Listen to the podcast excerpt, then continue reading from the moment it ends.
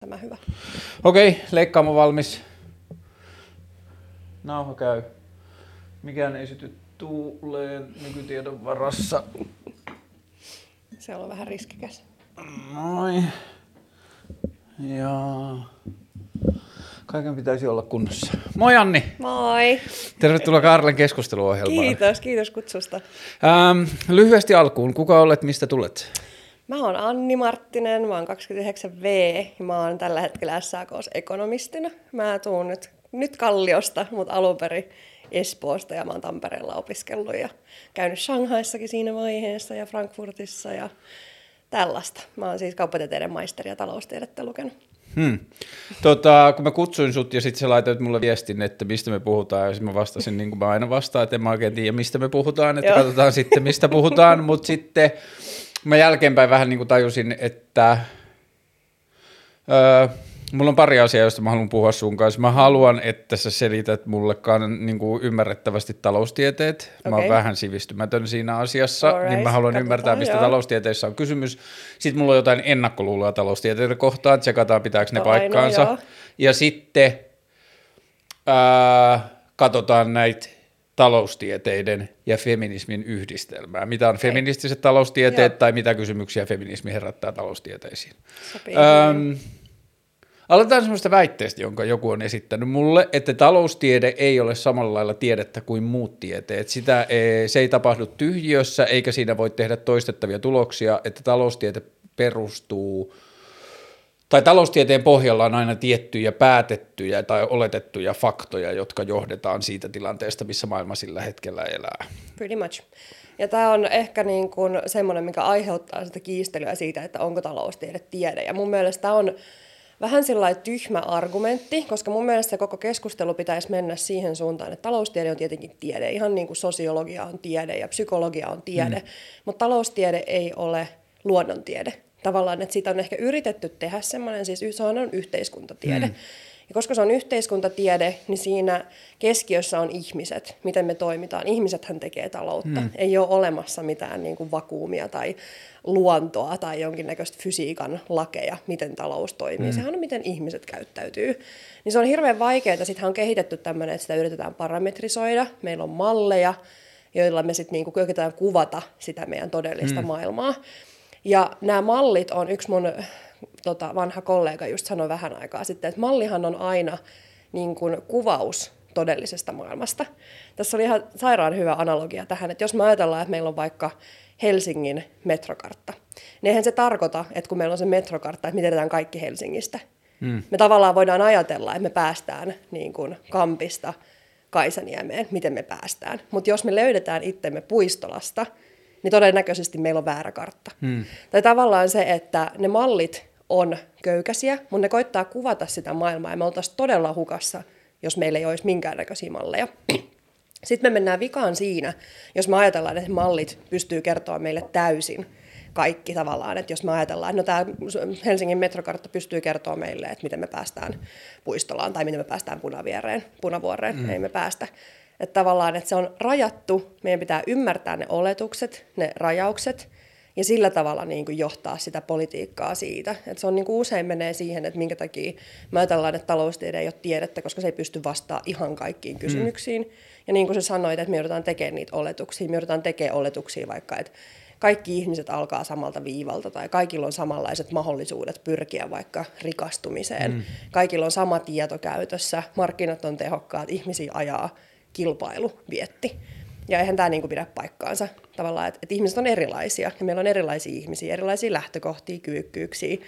Niin tämä on se, että me joudutaan tekemään tosi niin kuin semmoisia köykäisiä oletuksia ja sitten se voi olla se, että tulkinta menee niin kuin välillä väärin. Mutta taloustiede on ehdottomasti tiede.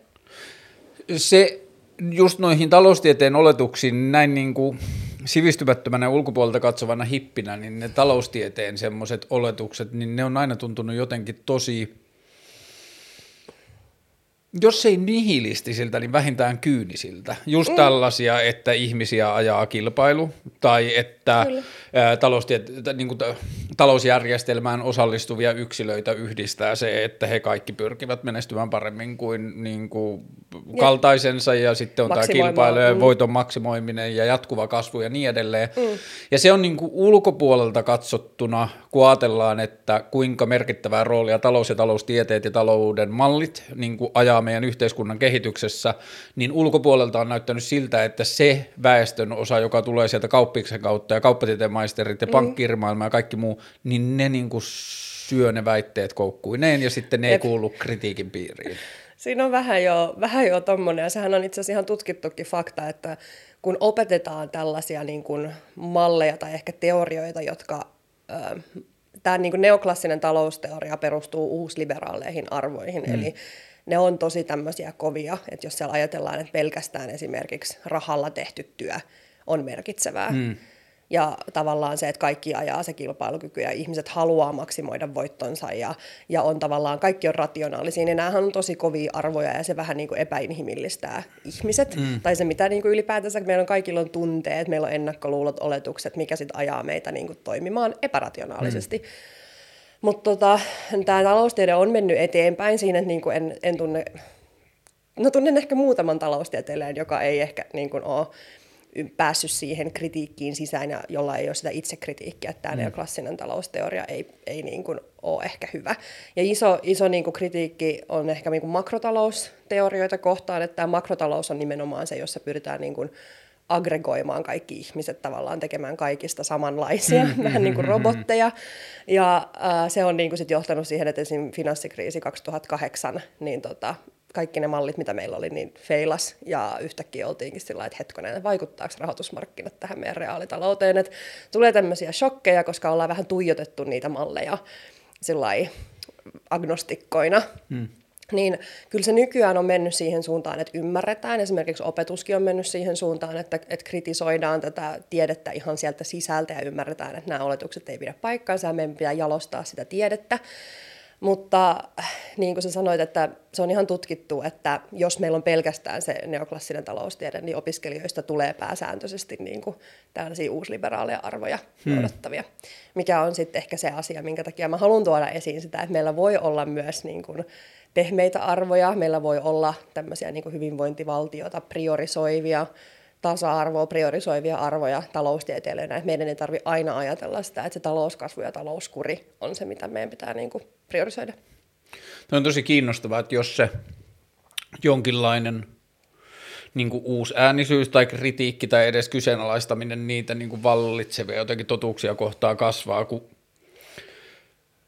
se jotenkin viimeisen 10-15 vuoden aikana sille just ulkopuolelta seuranneille tullut käsitys siitä, miten kauppis ja kauppismaailma toimii, on mm-hmm. se, että sinne tulee lähtökohtaisesti kärjestettynä jo niin kuin sillä tavalla menestyshaluisia tai, tai niin kuin pärjäämishaluisia ihmisiä opiskelemaan mm-hmm. taloustieteitä, ja sitten, että se taloustieteen kokonaisuus pystyy päästämään sen opiskelijan läpi koko siitä putkesta ilman, että sen tarvii missään vaiheessa kyseenalaistaa sen niin kuin suurempia Jep. yhteiskunnallisia tai yhteisöllisiä va- va- niin kuin vaikutuksia, mm-hmm. että se taloustieteen tietyt todet on niin kyseenalaistamattomia, että niihin mm. ei tarvitse. Joku mun kaveri, joka kävi kauppiksen, sanoi, että, että hän muistaa itse, että niin kuin talouskasvun kritiikkiin yksi opettaja viittasi sivulauseessa, että jotkut Joo. hipit kelaa tälleen. Joo. Ja sitten että, niin kuin, siinä oli about kaikki, mitä sen koulutuksen on, aikana siihen viitattiin. Se on vähän joo, ja niin kuin, että jos meillä on, maailma, maailma menee niin kuin toki nopeampaa eteenpäin kuin tiede.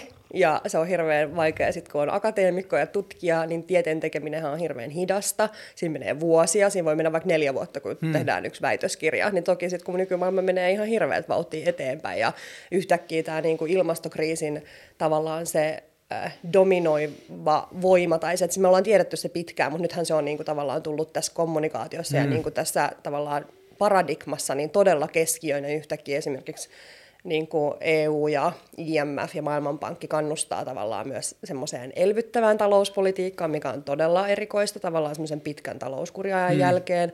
Ilmastokysymykset on keskiössä, tasa-arvokysymykset, gender-asiat on esimerkiksi IMF kansainvälisessä valuuttarahastossa keskiössä, niin on se hirveän niin kuin vaikeaa sitten, kun esimerkiksi opetuksessa vaaditaan sitten esim. semmoista niin kuin tutkimuksen tekemistä, niin sitten se yhtäkkiä onkin, että se opetus jää vähän niin kuin jälkeen mm. siitä.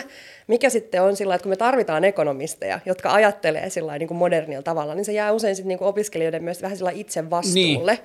mikä on sitten tosi raskasta, koska mäkin aloin toki niin kuin kyseenalaistin jo opiskeluaikana, mutta se, että mä opin, mikä on feministinen taloustiede tai niin kuin donitsitalous, josta voidaan puhua vaikka myöhemmin, mutta että mä oon opiskellut itse nämä ja sitten niin kuin löytänyt toki myös sellainen samanmielisiä ekonomisteja Euroopasta ja niin kuin maailmalta ja myös Suomesta.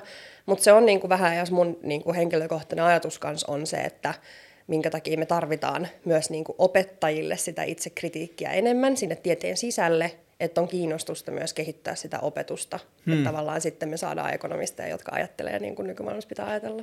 Mutta tämä on ollut just se oma tulkinta, että taloustieteen toisin ajattelijat tai taloustieteen kriitikot tai mm. taloustieteen kyseenalaistajat – on ihmisiä, jotka on vähän niin kuin joutunut siirtymään outcasteiksi, Joo. että jos, jos haluaa menestyä siinä verkossa tai kehikossa, joo. minkä se tarjoaa, niin sitten kyseenalaistaminen ei kannata. Se on vähän tavalla. näin joo, ja se on, se on tosi ikävä puoli. Et, kyllä mä, mä näkisin, että Suomessakin, tai Suomessa on tosi poikkeuksellinen ilmapiiri niin kuin mm. tässä, että miten saa kyseenalaistaa, ja, ja se vähän niin kuin luetellaan, jossain Twitterissäkin näkee, että on sanottu, että on homeopaatteja ja jotain höpö-höpö-ekonomisteja ja sitten, jotka ajattelee, että tasa-arvo on vaikka tärkeä asia tai että sitä pitäisi niin kuin priorisoida, mikä, tai että ajatellaan vähän eri tavalla. Esimerkiksi modern monetary theory, joka niin kuin ajattelee vähän eri tavalla rahoitusmarkkinoista ja tämmöisestä niin kuin keskuspankin ja valtion roolista, hmm. tämmöisestä uudesta järjestelmästä, mikä voisi olla mahdollista, niin se on esimerkiksi niin kuin hyvin popularisoitu Yhdysvalloissa ja se on maailmalla yleinen, että on todella niin kuin tunnettuja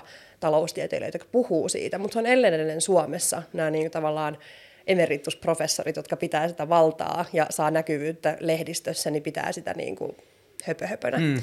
Mikä on sitten tavallaan tosi outoa, että se, musta tuntuu, että tässä niin kuin Suomen tavallaan taloustieteen tieteen sisällä se itse kritiikki on todella vähäistä.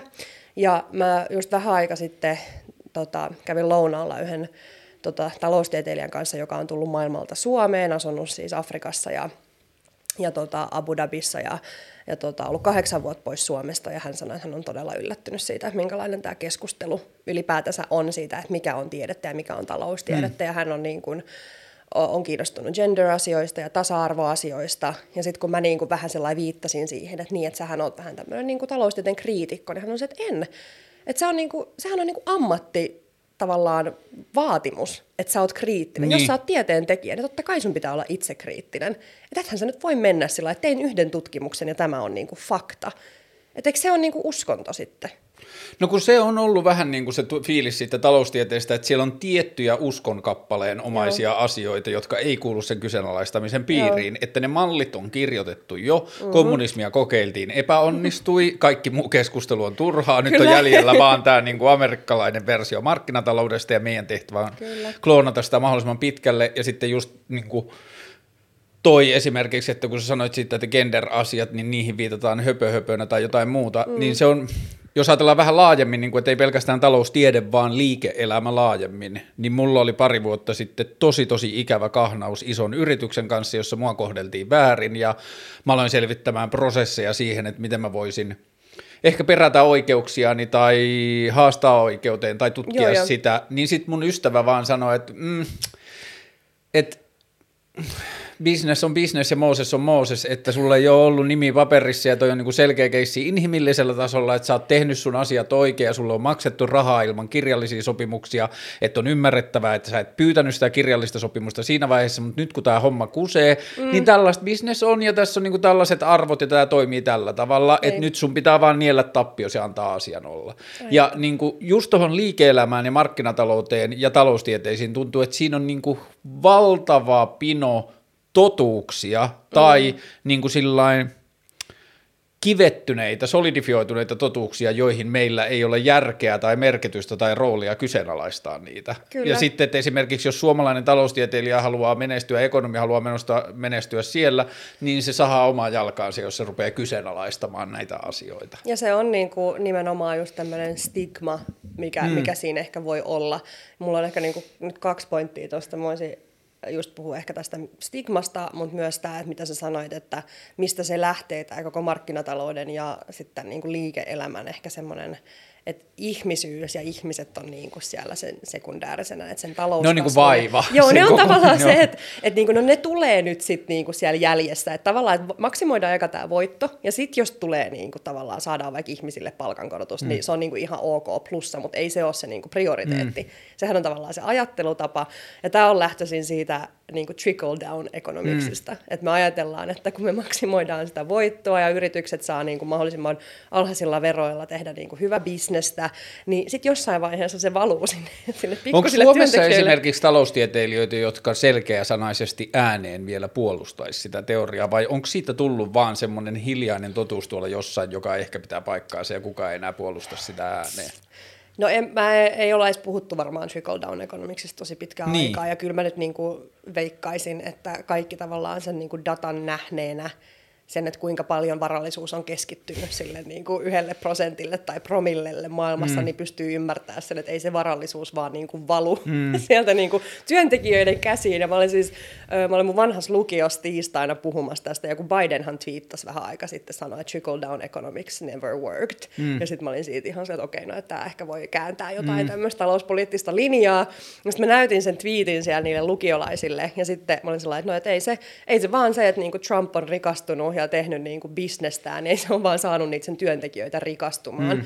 Et se, että niin kuin työntekijöiden palkat on edelleen niin kuin marginaaliset, työntekijät käytetään hyväksi kansainvälisesti mm. aivan niin kuin kohtuuttomalla köyhyyspalkalla. Ja ei se vaan ole tehnyt niistä niinku rikkaista. Sitten se yksi tyttö tuli mulle sen luennon jälkeen kysymään, no mihin ne on kaikki ne rahat mennyt? Sitten no niille rikkaille. Mm. Tavallaan, että se on siellä rahoitusmarkkinoilla. Ne on niinku osakkeenomistajille, että kokohan tämä juttu koko business, niin kuin markkinatalous pyörii osakkeenomistajilla. Että näinhän se on. Ja si- toi on ollut nyt hurja, tai siis viimeisen parin kolmen vuoden aikana se oma suhde osakemarkkinoihin ja siihen, että meillä on että se on jollakin tavalla alkanut niin kuin se oma fiilis selkeytymään siitä, että mitä tässä oikein tapahtuu. Että meillä on vähän niin kuin kahden kerroksen väkeä. Mm. Että meillä on ihmisiä, jotka käyttää rahansa elämiseen, meillä on ihmisiä, joilla on rahaa elämiseen plus rahaa, mm, jolla pitäisi tehdä jotain. Niin. Mitä mä tekisin tällä rahalla. Ja sitten on äh, niin kuin sijoitusasunnot. Ja, ja nyt ei puhuta välttämättä mistään rikkaista edes. Mun keskiluokkaiset ystävät niin kuin alle viiden tonnin kuukausipalkolla tekee nyt sijoituksia ja kerää mm-hmm. rahaa ja ostaa pörssikursseja ja muuta. Mm. Ja sitten mulle se ongelma on niin kuin, koko ajan jotenkin korostunut siinä, että mm, kun se ei ole oikein reaalitaloutta, että me niin kuin ostetaan yep. vaan niitä osakkeita ja me sijoitetaan niihin firmoihin ja sitten se meidän ainoa mittari on siinä, että mitä meidän sijoitukselle tapahtuu. Kyllä. Se kysymys ei kuulu, että kestä, rakennetaanko me kestävämpää niin kuin, taloutta tai kestävämpää ympäristöä ja kestävämpää mm. teollisuutta. Se, se hyvienkään omasta kulutustoiminnastaan tarkkojen ihmisten sijoitustoimintaan se ei yllä se ajatus siitä, että mihin Kyllä. sitä rahaa pitää käyttää. Joo, ja tuossa on, no paljonhan puhutaan nykyään niin kuin esimerkiksi tämmöisestä vastuullisesta sijoittamisesta mm. ja oliko se Financial Timesissa vai Guardianissa on puhuttu, eikö itse asiassa mä näin Forbesissa artikkeliin, missä oli niin kuin, puhuttiin siitä, että yritysten pitäisi, jos ne haluaa menestyä 2020-luvulla, niin pitää alkaa niin kuin adaptoitua tämmöiseen ekokapitalismiin, mm. mikä tarkoittaa sitä, että koko bisnesmalli pitää kääntää siihen, että ö, pyritään olemaan ilmastoystävällisiä ja tavallaan, että sen sijaan, että maksimoidaan vain tuottoja ja voittoa, niin pyritään ö, taistelemaan ilmastonmuutosta vastaan. Mm. Ja tämä tarkoittaa niin kuin prosessien hiilineutralisointia ja whatnot. Mutta tota, se on edelleenkin, niin kuin, että miten tavallaan se koko, sehän niin kuin, sehän tuhoaa tavallaan sit sen niin kuin markkinakapitalismin mm. ajatuksen, että jos me ei mennäkään sen voiton perässä. Ja jos me ajatellaan, että yritykset tekevät vaikka investointeja sellaisiin kohteisiin, jotka on vähemmän tuottavampia, mutta voi niin kuin pelastaa tämän meidän maailman ilmastokriisiltä, niin sehän on niin kuin vähän sit pois siitä järjestelmästä. Ja se on hirveän vaikea varmaan myöntää, mutta että kyllä mä uskon, että niin kuin sinne päin ollaan menossa ehkä. Mutta se, että koko tavallaan se, että niin kauan kuin yrityksillä on motivaatiota ja niin kuin myöskin mahdollisuus maksimoida se voitto mm. ja tehdä tavallaan näitä muita, ehkä semmoisia niin jotain inhimillisiä palkankorotuksia tai tämmöistä niin kuin hyvää, hyvää, hyvää työllisyyspolitiikkaa, työllisyystyöttömy- tai työllisyysturvaa ja, ja tota, tavallaan työntekijöiden oikeuksia ajaa ja just tätä ilmastopolitiikkaa, niin mun on hirveän vaikea nähdä semmoista järjestelmää, että se pitäisi niinku myös tulla sit ulkoota päin, mikä sitten kyseenalaistaa sen koko järjestelmän. Joo, ja sitten tuossa vanhana mainostoimistotyöläisenä mä tiedän, että kun tuollaista Forbes puhuu ja yritysten johtoryhmät mm-hmm. herää, niin ensimmäisenä soitetaan mainos- ja markkinointitoimistoihin, Kyllä. miten me kerrotaan itsestämme, miten me, että me, niin, että mm. miten me kerrotaan itsestämme tavoille, joka kuulostaa siltä, että me tehdään vihreätä taloutta. Mutta toi mustavalkoisuus ja ehdottomuus on ollut mulle viimeinen, viimeisen varmaan kymmenen vuoden aikana se suurin ihmetyksen aihe markkinataloudessa, että miten yritykset, kun meillä on lakiin asti kirjattu tämä, että yrityksen tehtävä on tuottaa osakkeenomistajille voittoa, jos ei Kyllä. yhtiöjärjestyksessä muuta mainita, niin miten ei ole ymmärretty sitä, että se voiton tekeminen ja se kannattavan kestävän talouden tekeminen voisi kulkea samassa lauseessa, vaikka ne meniskin toisinpäin. Kyllä. Että kun nyt on ajateltu niin, että tehdään voittoa ja sen voiton puitteissa kannattavaa niin, kestävää niin, taloutta, niin, niin entä se toinen ajatus, että tehdään kannattavaa, kestävää, pitkäjänteistä taloutta ja luotetaan siihen, että jos me onnistutaan olemaan yhteisölle hyödyksi, Kyllä. merkittäväksi ja avuksi, niin se tarkoittaa myös taloudellista voittoa. Here, ja toi kuilu tuntuu ajatuksen tasolla paljon pienemmältä kuin mitä se käytännössä näyttäytyy. Mm. Et edelleen, vaikka tiedetään kuinka pahassa jamassa ilmastonmuutos on, tiedetään kuinka pahassa jamassa ollaan monella tontilla, niin silti isoilla yrityksillä – niin kuin heidän toiminnantansa näyttää siltä, että ne kokee, että niillä olisi varaa ja aikaa tehdä vielä vaan viherpesutoimia, eikä Joo. oikeasti kyseenalaistaa sitä toimintaa. No toi on just tota, hyvä pointti tai siitä, että miten, miten niin kuin, kun se on edelleen se niin kuin voiton maksimointi, mikä ajaa sitä yritystoimintaa. Ja öö, mä en, en niin kuin ymmärrä sitä, että niin kuin edelleenkin, niin kuin just kun sanoin, että miten, miten voi olla mahdollista, että, että edelleenkin pystytään niin ajattelemaan sitä viherpesua, mutta että koko järjestelmä perustuu sille, että meidän tai yritysten osakkeenomistajia on se, niin kuin sä sanoit, että se on kirjattu lakiin. Mm. Ja niin kauan kun on tavallaan se, että koko yritysten toiminta perustuu siihen osakkeenomistajiin, ja niiden niin kuin voiton maksimointiin, niin ei se, niin kuin, se, se tulee olemaan se niin kuin viherpesu. Ja nythän on esimerkiksi ollut EU-ssa puhetta tästä niin kuin yritysvastuullisuuden niin kuin lain kirjoittamisesta, ja sen pitäisi nimenomaan mennä noin päin, niin kuin sä sanoit. Mm. Että meillä on mahdollisuus myöskin tehdä tehdä niin kuin ihan talouspolitiikkaa. Ajatellaan niin kuin isommassa kuvassa makrotalous, mutta myös niin kuin yritysten mikrotasolla. Että se ajattelu menisi niin, että varmistetaan ensin ihmisten hyvinvointi, turva, vesi, kattopään päälle, koulutus, ja sitten tehdään sitä talouspolitiikkaa, sitä yhteiskunnallista vastuullista politiikkaa, tai itse asiassa Donitsi-talous, mistä yksi äh, englantilainen äh, ekonomisti Kate Raworth on tehnyt kirjan, ja se on niinku puhunut tästä. Että siellä, Mistä se nimi tulee? Se tulee siitä, että se on niinku Donitsin muotoinen. Se Donitsin sisärengas on se raja, ja tavallaan se, että siellä on se pohja, oletus sille, että kaikilla ihmisillä pitää olla se hyvinvointi. Se on mm. se inhimillinen hyvinvointi ja sosiaaliset tavoitteet, ruokavesi, koulutus, rauha, ö, sukupuolten välinen tasa-arvo, kaikki tämmöiset inhimilliset, niin kuin hyvin niin pohjoismaiseen hyvinvointivaltioon kuuluvat arvot. Sitten siinä on se itse donitsi, missä tavallaan tehdään sitä talouspolitiikkaa, yhteiskuntapolitiikkaa, ja sitten se donitsin ulkoreuna on nämä niin kuin ympäristörajoitteet. Ja siellä on niin kuin, mm. tavallaan kaikki se, että sitä talouspolitiikkaa pitää tehdä sen puitteissa. Ja se on, mä oon kanssa, tavallaan, että kun aikaisemmin ollaan ajatellut, että meillä on se bruttokansantuote, minkä pitää kasvaa, ja sitten tavallaan meillä on ne komponentit siinä, että on kulutusinvestoinnit, niin, äh, tai mitä kaikkea siellä nyt onkaan, ja mitkä vaikuttaa siihen, niin että ne on ne, mitkä tavallaan tekee sitä, ja meidän pitää maksimoida se bruttokansantuote, niin nyt tavallaan se käännetään päälaelleen. Että ensin me otetaan se tasa-arvo, ihmisten hyvinvointi, ja tehdään se sen puitteissa, katsotaan, että ilmastorajoitukset ei mene yli. Ja sitten sen jälkeen, kun meille tulee tästä kaikesta tavallaan niin inhimillisestä politiikasta vaikka talouskasvua, niin se on niin kuin kiva juttu. Hmm.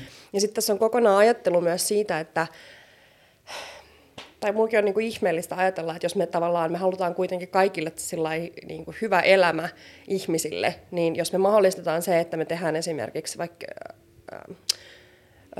teknologiaa tuotetaan tai tehdään niin teknologisia investointeja, niin sehän vaikuttaa siihen, että meidän tuottavuus kasvaa. Mm. Ja se, että ylipäätänsä nykyään maailmassa on se, että jos meidän tuottavuus kasvaa, niin me ajatellaan, että no me voidaan tehdä vielä lisää, että me voidaan koko aika kasvattaa sitä BKTtä.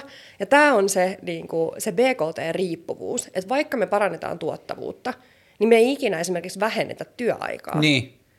Ja se on aina sitä, että me tehdään vaan lisää. Me pidetään se työaika samana ja sitten me kasvatetaan sitä bruttokansantuotetta. Ja se, niin kuin, se kaikki tulee sieltä, että meillä on just niin kuin tämä yritysten voiton maksimointi, kun yrityksillä tulee hyvä tulos, osakkeet nousee, niillä tulee kysyntää ja me koko aika palvotaan niitä osakkeenomistajia. Ja sitten samalla tavalla niin kuin ihan talo, talouksien ja yhteiskuntien kilpailu on mennyt siihen. Tämä bruttokansantuotehan on kehitetty vuonna 1938, Simon Kuznets on ollut tieteilijä, joka sen on kehittänyt. Häneltä pyydettiin Yhdysvaltojen tämmöiseen kongressipaperiin, että hei, että meidän pitäisi tehdä tämmöinen niin vertailu meidän yhteiskunnasta johonkin muihin, niin kuin, muihin valtioihin, että pystytkö keksiä jonkun numeron, miten me voitaisiin vertailla tätä toimintaa. Ja sitten se Simon oli että joo, että katsotaan nyt, ja sitten se yndää nämä ää, niin kuin valtion transaktiot, ja hän oli sellainen, että no tässä ei ole esimerkiksi palkatonta työtä, ja älkää missään nimessä käyttäkö tätä hyvinvoinnin mittarina. Tämä on vaan todella tämmöinen yksinkertainen luku, mitä pystyy hyvin vertailemaan. Ja sitten ne päättäjät on sillä että joo, fakia, tämä on tosi hyvä juttu.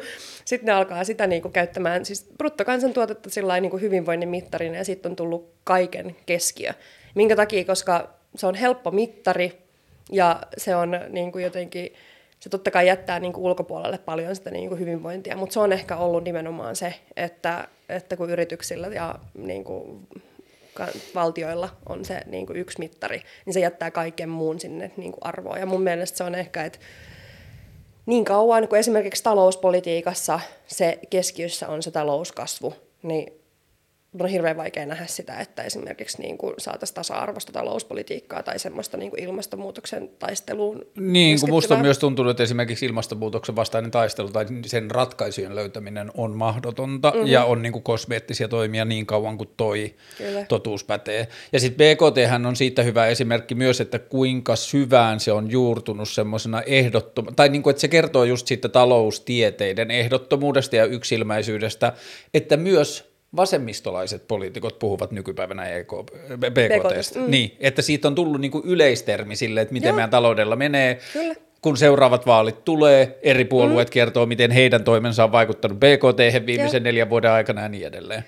Ja sitten Joo. tuosta Donitsitaloudesta, niin se on ollut yksi itselle myös näistä niin kuin ulkopuolisena asioita katsovan ihmettelyn aiheita se, että kun se BKT, ei kun ton Donitsin sisäympyrähän kuulostaa vähän niin kuin perustulolta niin. ettil. Et siinä on perustuloa ja sitten on niin kuin muita asioita, joista pidetään huolta. Että... Joo, sitä voi ehkä ajatella ajatella noin, että kyllähän se sit niinku, joko niin, että on perustulo, sehän niinku ei ota kantaa siihen, että miten se järjest, mm, järjestellään. Joo, joo, joo. Että sitten se voi olla esimerkiksi, mikä tämä Modern Monetary Theory, niin siinä on tämmöinen niinku, ö, tavallaan, tyy- no mä en nyt lähde siihen enempää, koska mä en ole niin perehtynyt siihen, mutta se, että, että kaikilla olisi niin kuin esimerkiksi niin kuin täystyöllisyys, että tavallaan että valtiohan pystyy tarjoamaan kaikille esimerkiksi työpaikan. Mm. Että sen ei tarvi myöskään että se, se ei riipu siitä, että miten se niin kuin järjestellään. Että voiko se olla sitten niin, että kaikilla on työpaikka ja sitten ei tavallaan tarvita tavallaan perustuloa, että se on mm, koko ajan mm, joku, mutta kyllähän se... Mutta niin... toi on tietyllä tavalla kosmetiikkaa. Joo, että niin se, mikä niin se pihvi näin. on siinä Donitsin keskiympyrässä, on se, että nyt ensimmäistä kertaa minkään eläinlajin historiassa meillä on sekä logistiset että taloudelliset mahdollisuudet sanoa koko eläinkunnalle, että ei tarvitse huolehtia huomisesta. Varsinkin Kyllä. meillä länsimaissa jo Just nyt, näin. mutta isossa ja. kuvassa koko globaalisti. Joo. Ja tämä ajatus siitä, että me voitaisiin jollakin tavalla buutata meidän talous uudelleen niin, että me voitaisiin sanoa keskiverto kansalaiselle, että älä stressaa huomisen toimeentulosta, mm. mieti mikä sun panos yhteisölle on ja miten sä voit osallistua yhteisön toimeen. Kyllä. Ja jos me voitaisiin se turvata ihmisille, niin mun näkemyksen mukaan sen ihan jälkeen me voitaisiin antaa kapitalismin rullata niin Kyllä. villisti ja vapaasti kuin se haluaisi. Ja, ja kun markkinatalous tai kapitalismi-uskovaisten kanssa, kun puhuu erilaisista vaihtoehdoista, niin se keskustelu loppuu siitä, että Kuupa, Pohjois-Korea ja Venäjä ovat kokeillut kommunismia, sitä kun haluat. Ja sitten kun miten se ajatus siitä, että miksi me ei voitaisiin lähteä sitä ajatusta, että mitä jos sen ei tarvikaan olla niin mustavalkoista, että on joko kommunismi tai joko kapitalismi mm-hmm. tai jotain muuta, että mitä me voi, jos me voitaisiin poistaa ihmisiltä tämä suurin tietyllä tavalla, Huoli, niin, kuin, stressi. niin Mm. joka poistaa kuitenkin meiltä toimintakykyä ja tehokkuutta ja kaikkea sellaista yhteiskunnan osallistumiskykyä, kaikki ihmisten loppuunpalamiset ja mm. masennukset ja ahdistukset ja kaikki, Kyllä. niin ne on kaikki niin paljon kiinni siitä, että miten mä pärjään. Kyllä. Niin jos me voitaisiin se turva ihmiselle tuottaa ja sen jälkeen antaa niille markkinavoimille vapaus. Ja sitten kun tässä on vielä se kaunis puoli, joka osittain ymmärtääkseni ehkä liittyy myös sun työhön, että meidän AY-liikkeen rooli yhteiskunnassa muuttuisi aika paljon, jos työtä tekevällä väestön osalla olisi varaa myös sanoa ei paskoille työehdoille. Mm.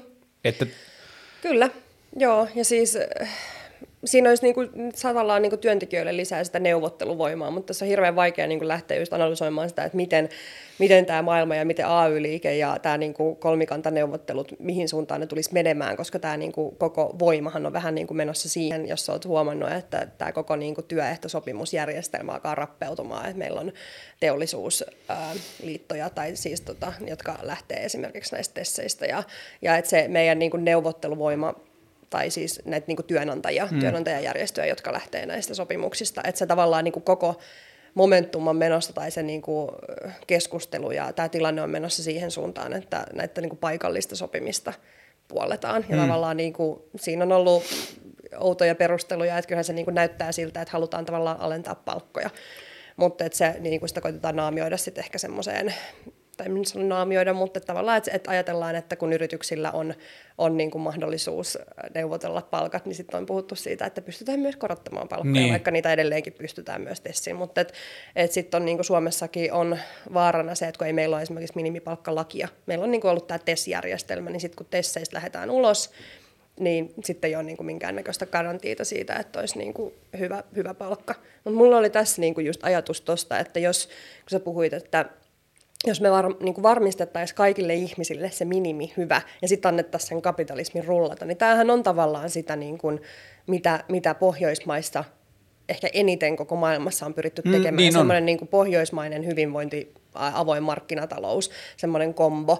Ja nyt niin kuin näyttää, että Bidenin puheista ollaan niin kuin sielläkin menossa siihen suuntaan. Että tavallaan tätä niin kuin ihmisten turvaa yhteiskunnassa kasvatetaan, mutta musta tuntuu, että edelleenkin se koko lähtökohta, ja mä en tiedä, mä en ole ihan varma, että mistä se, se niin kuin sit tulee se ajattelu siitä, että, että, että ihmiset, jos tavallaan olisi perusturva, niin esimerkiksi miten VMssäkin lasketaan nämä niin kuin päätösperusteiset työlliset, kun tämähän on se, että kaikissa hallituksissa aina asetetaan työllisyystavoite.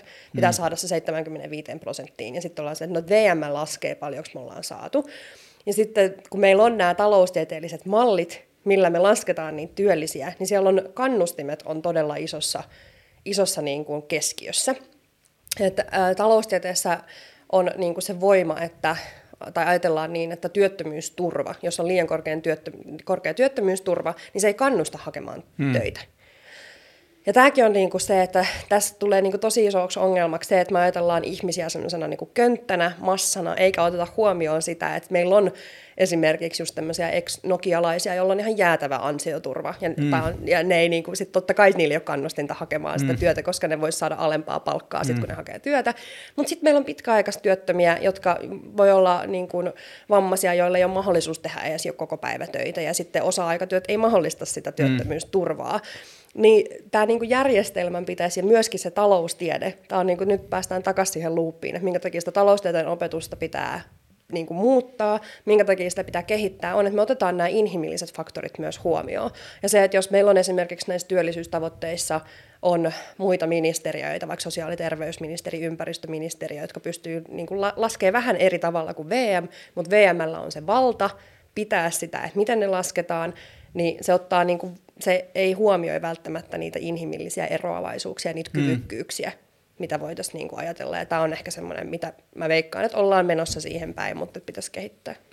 Joo, ja se on jännä siinä niin kuin meidän pohjoismaisessa hyvinvointi, sosiaalidemokraattisessa hyvinvointivaltiomallissa, että mm. siinä kuitenkin otetaan se, että vaikka siellä on pohjalla niitä selkeästi nähtäviä malleja siitä, että miten me ollaan mietitty koulutusta ja terveydenhuoltoa mm. ja kaikkea muuta, että siellä on jo tämän idean ydintä, mutta sitten siellä pohjalla on just kuitenkin näitä tällaisia amerikkalaisesta, tai ei tarvitse edes välttämättä sanoa amerikkalaisesta, vaan tämmöisestä niin kuin yksilmäisestä markkinatalousajatuksesta, mm-hmm. just esimerkiksi tämä, että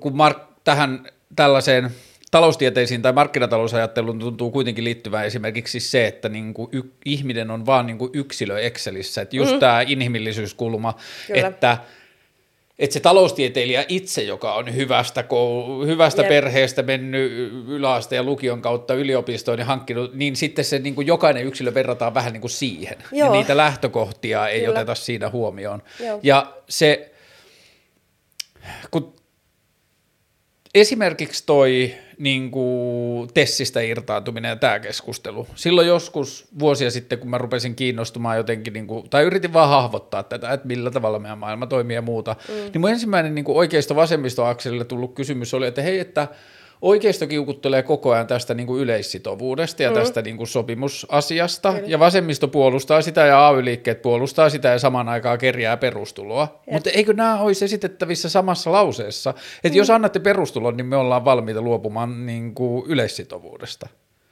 Tai että oikeisto voisi sanoa sitä, että hei, me haluttaisiin vapaampaa neuvotteluvaraa niin kuin tässä niin kuin palkkaamisessa ja työsuhteissa, mutta jotta se ei niin kuin aiheuta epäreilua tilannetta työntekijöille, niin lähdetään sitten perustuloajatuksesta liikkeelle. Mm. Ja tämä, että sitä on niin kuin huudeltu molemmilta puolilta pöytää vaan niin kuin omaa epistolaa vuodesta toiseen. Kyllä, tuossa on ää, ajatuksena ehkä se, että AY-liikkeelläkin on niin kuin pitkä historia. Tässä Suomen niin kuin AY-liike toki niin kuin puoltaa ja koittaa, koittaa niin kuin, ää, puolustaa tätä niin kuin kolmikanta hmm. neuvottelujärjestelmää. Et sitten... Koska heillä on siinä rooli. Niin. Eikö se nyt liity siihen vähän? Koska mulle mm. AY-liikkeen ongelma on ollut, ja mä oon aina kokenut itseni tosi vasemmistolaisena poliittisella kentällä, mm.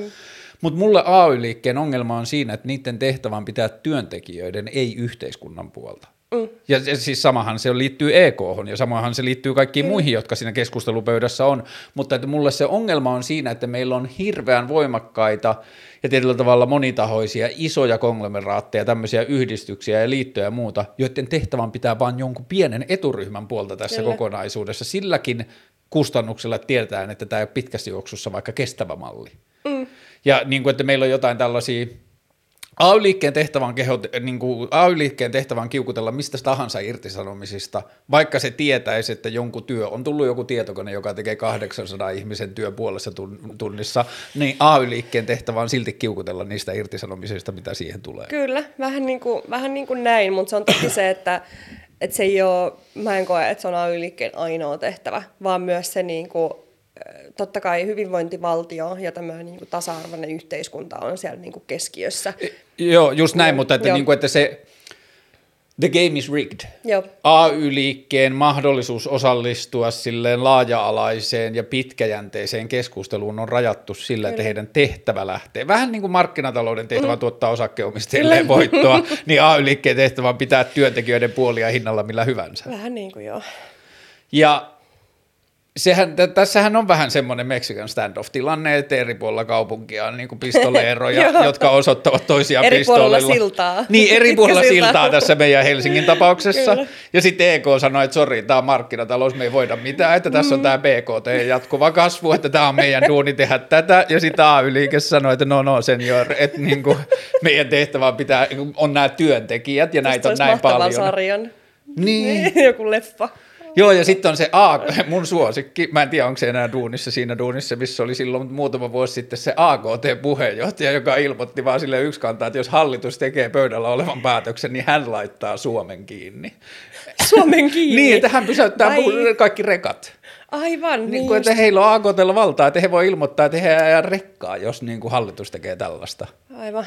Siellä on valtaa. Niin, niin mm. tämä on tämmöistä mm. niin kuin, ja sitten puolueet on naimisissa tai vähintään kihloissa näiden kanssa, koko mm. museekoon ja Vassarit AY ja Demarit ja bla bla bla, metalliliitto ja mitä ikinä. Ja sitten meillä on samaan aikaan niin kuin työn todellisuuden ja työn tekemisen luonteen valtava muutos käytössä ja meillä on nämä ilmastonmuutoskeskustelut. Nyt tämä turvekeskustelu taas. Jep. What the fuck? Kyllä. Niin kuin, että siinä oli, siis että jos ei tämä turvekeskustelu taas niin kuin edes avaa millään tavalla poliitikkojen silmiä sitten, että mm, tehkää tämä järjestelmä, niin kuin, että siellä on ollut vihreät ja vasemmisto ja kaikki hallituksessa ja hyvä meininki ja muuta, mutta jotta me saadaan tämä hallitus pidettyä kasassa, niin Jep. sitten me niin kuin tällaista kestämätöntä taloutta tuetaan nyt vielä Jep. monta vuotta eteenpäin. Ja se on, se on niin kuin, että välillä nyt tässä ainakin viime aikoina tuntuu, että tässä niin kuin todella isot asiat, jotka on meille ihan järjettömän tärkeitä meidän niin kuin nuorison tulevaisuuden kannalta. Mm. Ja niin kuin se, että leikataan vaikka tieteestä, mutta sitten sijoitetaan turpeeseen. Turpeeseen laitetaan 70 miljoonaa ja 30, 35 miljoonaa leikataan tieteen tekemisestä, niin se on ihan järjetöntä ajatella sitä, että minkälainen kestävä tulevaisuus me saadaan vaikka meidän nuorille. Niin mm. onko se vastuullista talouspolitiikkaa? Siitä saa olla sitten ihan mitä mieltä haluaa. Mutta kun sittenhän se kysymys on irrelevantti, kun kyse ei ole talouspolitiikasta, vaan politiikasta. Niin, mutta mut, eikö tämä ole just se? Ei, siis, eihän talouspolitiikkaa voi irrottaa politiikasta. Niin. Tai siis, että talouspolitiikka... Mutta että, kun, että jos yritysten tehtävän tuottaa sitä, markkina, sitä voittoa niille osakkeen, osakkeenomistajille, mm. niin näiden politiikkojen tehtävä on tuottaa ääniä niille puolueille. Niinpä. Ja sitten se, että onko tämä hyvää tai kestävää talouspolitiikkaa, on irrelevantti kysymys, kun se oikea kysymys on, auttaako tämä pitämään hallituksen kasassa ja estää keskustaa menettämästä valtavasti ääniä Pohjois-Suomessa. Niin, mutta sen takiahan tässä onkin ehkä se, että minkä takia, kun koitetaan puolta tai puhua siitä, että me tarvitaan esimerkiksi talouspolitiikkaan tällaisia... Öö, siis mun mielestä talouspolitiikassa pitäisi olla raamit sillä, että me ei voida tehdä päätöksiä, jotka niin kuin do harm. Tai mm. talouspolitiikan keskiössä pitäisi olla aina se do no harm tavallaan politiikka, mm. että, että sä et voi laittaa turpeeseen tavallaan, tai että jotkut tietyt äh, pitäisi tehdä aina se vaikutusarviointi siitä, että miten se vaikuttaa ilmastoon, miten se vaikuttaa koulutukseen, mm. miten se vaikuttaa hyvinvointiin, miten se vaikuttaa sukupuolen taas, välisiin tasa-arvoon. Niin tällä hetkelläkin esimerkiksi tämmöinen vaikka sukupuolten tämmöinen tasa-arvoinen budjetointi, mikä tarkoittaa sitä, että budjetoinnissa pitäisi ottaa huomioon esimerkiksi niin kuin sukupuolten välinen tasa-arvokysymys, mm. miten, miten kaikki budjetointi vaikuttaa siihen, että, että kuka saa vaikka enemmän rahaa ja miten sitä, miten sitä niin kuin käytetään, niin sitä on Suomessa vaikea tehdä, koska siihen ei ole tarpeeksi resursseja eikä osaamista, ja sitten se on niin kuin tavoite.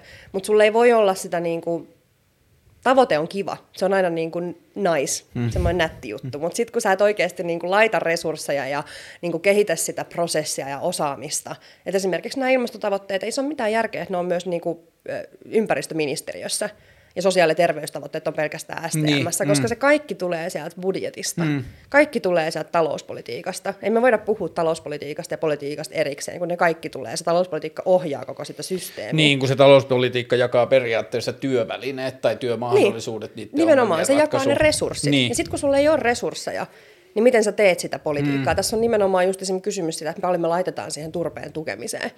Niin se on nimenomaan se, sehän on YMn tavoite. Tavallaan Joo. se, että se mitä ympäristöministeriö tulee, niin mitä ympäristöministeriö sanoo sitten tohon, ne on sillä no ei voi mitään. Niin, Tavallaan niin, ja sitten, VM, jos sitä niin. turvetta tuettiin tuolla, niin ympäristöministeri Excelit varmaan jostain niin. viime seuraavan kymmenen vuoden hiilipäästöistä niin. meni taas silleen, että no voihan hemmetti niin. sitten taas. Että... Voi hitto.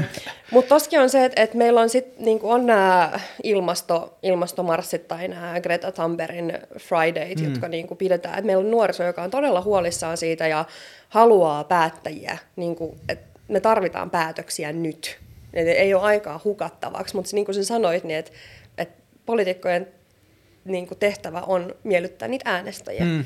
Niin miten sä pystyt tekemään esimerkiksi keskustassa päätöksiä meidän niin kuin nuorten tulevaisuuden puolesta, kun sun äänestäjät häviää? Niin, tai että niin, kun keskustahan väisti koko kysymyksen nuorten tulevaisuudesta ja sanoi turvealan työpaikat.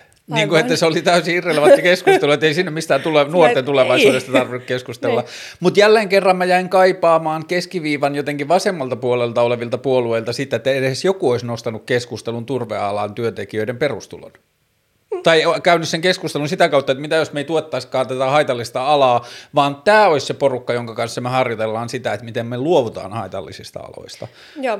Niin ainakaan julkiseen tollaisesta keskustelusta ei, ei tullut edes viitteitä. Ja se on esimerkiksi, mitä me ollaan SAKssakin meillä on todella iso niin kuin, voima siinä, että me kuulutetaan sitä uudelleen kouluttautumista, mutta sekin on niin kuin, toki eri asia kuin perustulo. Mm. Että se on niin kuin, välttämätöntä, koska mekin puoletaan tätä niin kuin, ilmastonmuutoksen torjuminen on meille todella tärkeä asia, ja mulle henkilökohtaisesti niin sit se, että kun meillä lähtee työpaikkoja, mutta sitten tavallaan se uusi hiilineutraali teknologia myös mahdollistaa uusia työpaikkoja. Just näin. Et se, niinku, se tutkimusten mukaan se niinku, työpaikkojen määrä on vakio, että häviää ja tulee uusia työpaikkoja, mutta se, että miten me niinku, mahdollistetaan se, että meillä ei niinku, työntekijöitä jää siihen pitkäaikaista työttömyyteen, on se, että me uudelleen koulutetaan niitä.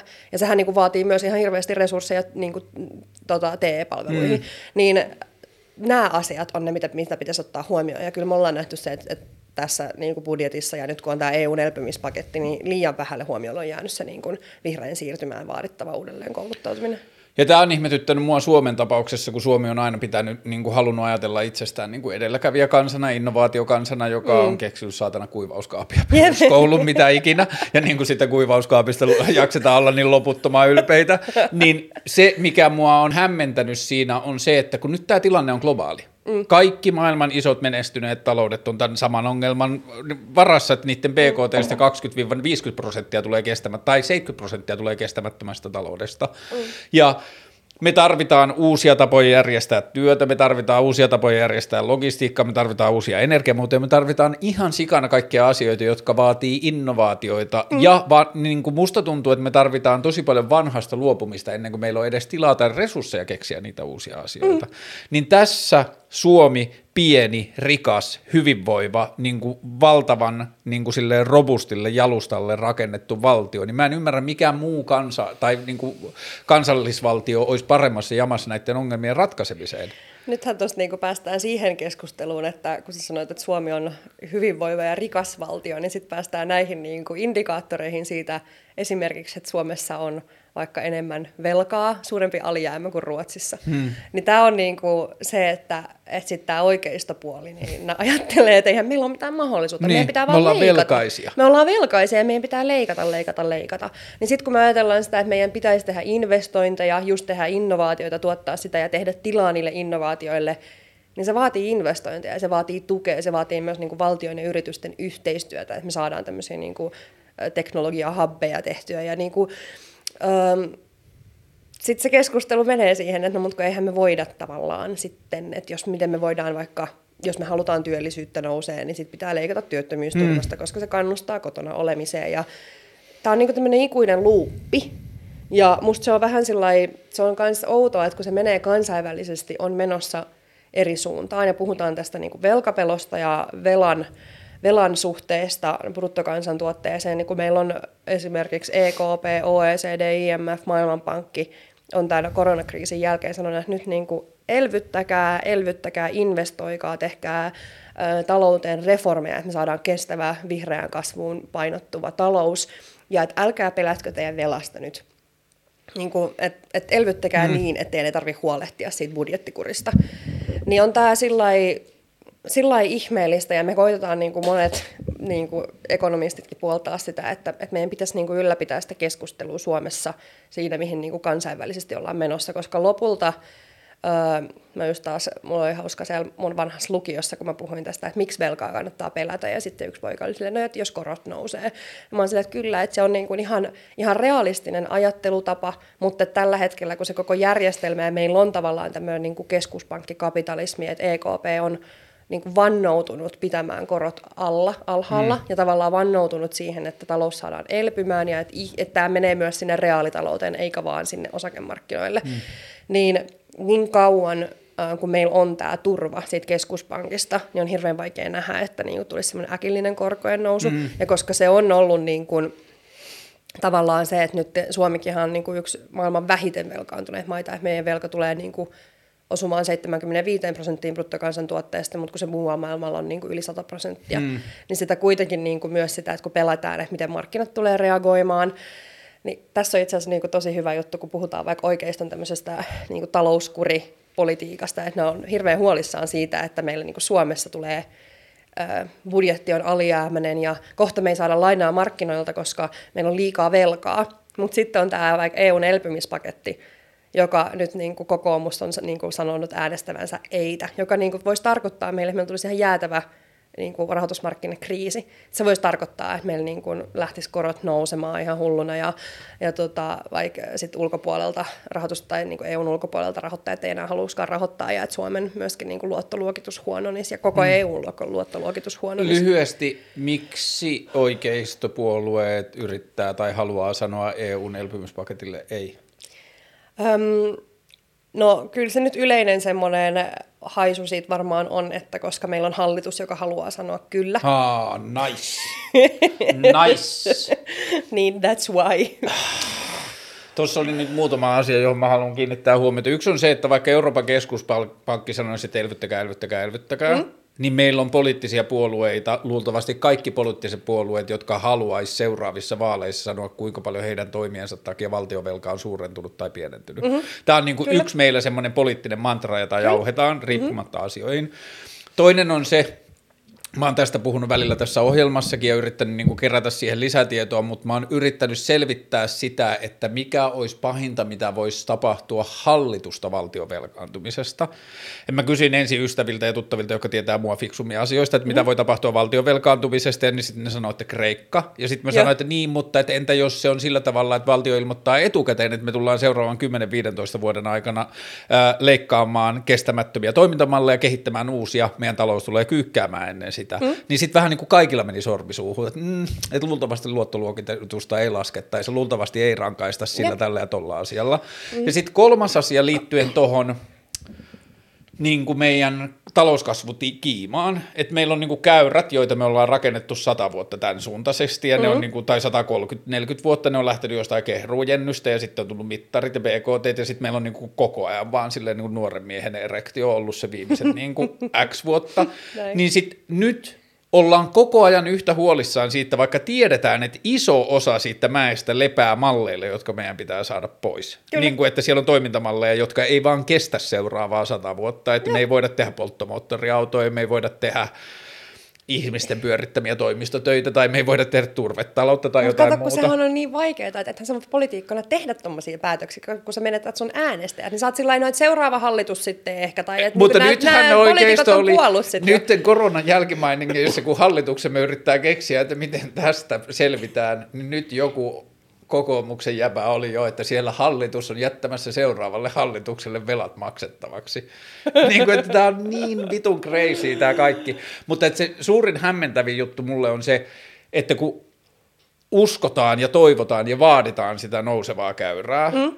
niin onko se nouseva käyrä tärkeämpi kuin se, että meillä on niitä toimintamalleja, joista meidän pitäisi päästä eroon? Koska mun näkemys on se, että jos me kuvitellaan tämmöinen utopia, että me päästäisiin eroon meidän haitallisista malleista, mm. ja me vaikka Suomena ää, onnistuttaisiin valtavan hyvin luomaan uusia toimintamalleja sekä työn järjestämiseen että energiapolitiikkaa saatana sähköiset lentokoneet, mitä mm. ikinä, ja Suomi onnistuisi olemaan siinä. Niin mm. Niin jälkeenpäin, jos me katsottaisiin sitä talouskäyrää, niin se luultavasti menisi näin. Mm. Että siellä on notko jossakin vaiheessa, jossa luovutaan niistä vanhoista ennen kuin uudet on tullut niin kuin kunnolla voimaan. Tämähän on se tavallaan se ajatus.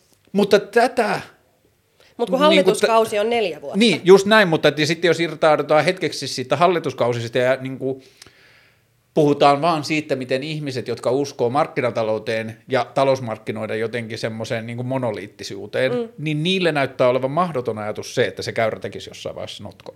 Niin, tavallaan se huoli siitä, että mitä jos, mitä jos se tekee notkon eikä nousekaan sieltä. Tavallaan, niin. no mutta siis sehän on, sehän on niin kuin loogisesti, jos me, jos me investoidaan investoidaan tuottaviin kohteisiin ja semmoisiin, että esimerkiksi niin kuin teknologia ja koulutuksen tiedetään olevan myös ihan tällainen niin kuin neoklassisen talousteorian mukaan niitä, jotka tuottaa pitkällä aikavälillä niin kuin kalou- hmm. talouskasvua. Öö, Mutta sitten esimerkiksi, jos me ajatellaan, öö, onkohan tässä itse asiassa niin kuin Suomessa on öö, tämmöinen niin kuin, tavallaan tarjontapuolen öö, niin kuin talouspolitiikan öö, ehkä semmoinen niin kuin agnostisuus siihen, että, että ajatellaan, että pelkästään tarjontapuolen toimet, että esimerkiksi vaikka se niin kuin leikkaaminen, leikkaaminen ja kannustimet on ainoa, mikä vaikuttaa niin kuin pitkällä aikavälillä hmm. tai vaikuttaa. Että se niin kuin ajatellaan, että esimerkiksi Öö, jonkunkaan mä kävin keskustelun siitä, että vaikka esimerkiksi niin kuin koulutus, koulutus aiheuttaisi, tai koulutukseen panostaminen tai olikohan se niin kuin mielenterveyspalveluihin, että se niin kuin aiheuttaisi vaan semmoisen niin kuin lyhyen aikavälin niin kuin kysyntä, kysyntäpuolen nousun sinne mm. talouskasvuun, mutta sitten se niin kuin tasapainottuisi pitkällä aikavälillä. Että se olisi oikeastaan vain niin kuin lyhyen aikavälin ja sitten ajatellaan, että on se talouden niin kuin suhdannekäy tai se niin kuin peruskäyrä on kasvava ja mm. suhdanteet menee näin. Että sitten ajatellaan, että sillä ei oikeastaan ole hirveästi vaikutusta pitkällä aikavälillä, jos me halutaan miettiä Suomen talouskasvua. Mikä sitten on, niin kuin, että tässä on menee myös vähän sitten semmoisiin niin uskomuksiin ja semmoisiin, niin kuin, että mitä tutkimuksia mitä tutkimuksia sit niinku käytetään hyväksi meidän, meidän, meidän niinku talouspolitiikassa.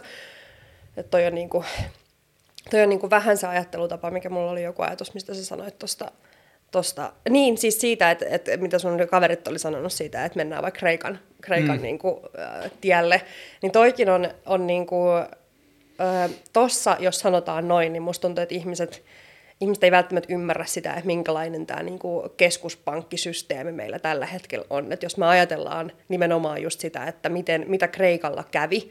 Meillähän oli silloin Euroopan keskuspankki, joka oli vannonut, että jotta jäsenmailla on kannustimia pitää talous hyvässä jamassa, niin he, keskuspankki ei tule pelastaa. Että tavallaan tämä on semmoinen niin keskuspankki äh, sovereign katkos, että on mm. niin kuin valtiolla ja keskuspankilla ei ole yhteyttä, mikä niin kuin mahdollistaa sen, että ei tule sitä moral hazard, että valtioille ei ole mahdollisuutta äh, kerryttää liian suuria alijäämiä.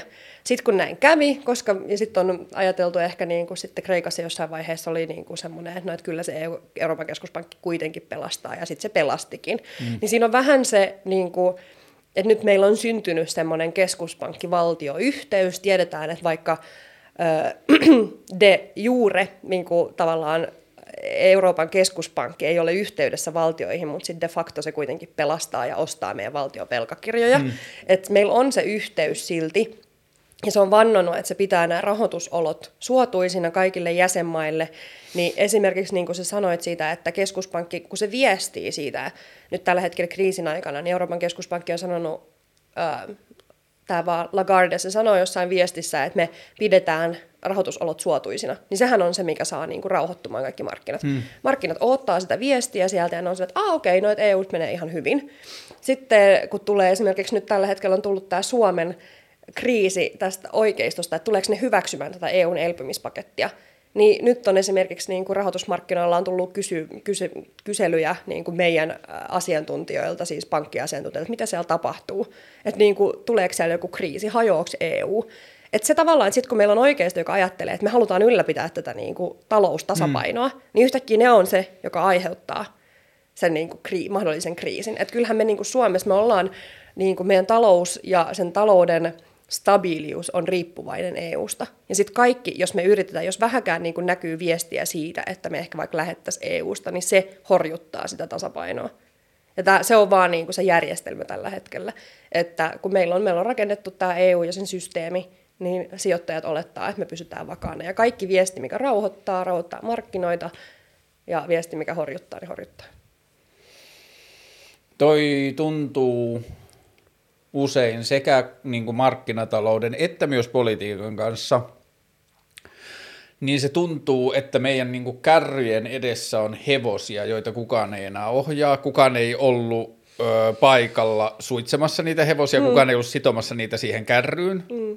Ja sitten kaikki kärryssä matkustavat on vaan sitä mieltä, että ne nyt on ne hevoset. Niin. Ja tämä on niin kuin se talouselämän ja markkinavoimien kanssa, kun musta tuntuu, että niin kuin tollaisen – yksisilmäisen yritysten tehtävä on tuottaa voittoa ja niin kuin kaikki tämä, mitä siihen liittyy, niin sellaisen talouden puolustajia ei enää hirveästi on. On ihmisiä, mm. jotka puolustaa sitä, että se nyt on näin. Joo. Ja että se tuskin voi sitten muuksi muuttua, ja tämä on tätä kaikkialla muuallakin maailmassa, mutta tuntuu, että on hirveän vähän enää niin kuin ääniä, jotka sanallistaa sen, että tämä on ehdottomasti paras.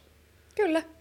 Siis näinhän se, näinhän se on, ja siis mulla on ihan tommonen niin sama fiilis myös niin kuin siitä suomalaisesta keskustelusta. Just näin. Ja nyt me ehkä päästään tavallaan siihen, että mistä me aloitettiin tämä, että se niin kuin stigma se, että minkälaisen leiman sä saat ekonomistina ja taloustieteilijänä otsaan, jos sä niin kyseenalaistat tätä markkinataloutta, että sittenhän susta tulee kommari. Rupesit sä havahtumaan omaan kommunismiisi jo kouluaikana vai vasta sen jälkeen? Aivan. Mä en edes tiennyt, että niin kuin, mä, mä olen niin kuin aina pitänyt itseäni myös sellainen arvovapaana, niin kuin kaikki mm. taloustieteilijät hän on, että niihin ei vaikuta arvot ollenkaan, eikä ideologia, että me ollaan todella neutraaleja, mikään ko- Sisältä kuolleita. Ky- kyllä joo, sis- sisältä kuolleita ja harmaita ja mustia, mutta tota, että tavallaan se, mehän ajatellaan, että se meidän opetus on täysin arvoneutraalia, mm. ja ei se niin kuin perustu mihinkään, että me saadaan vaan tiukkaa faktaa.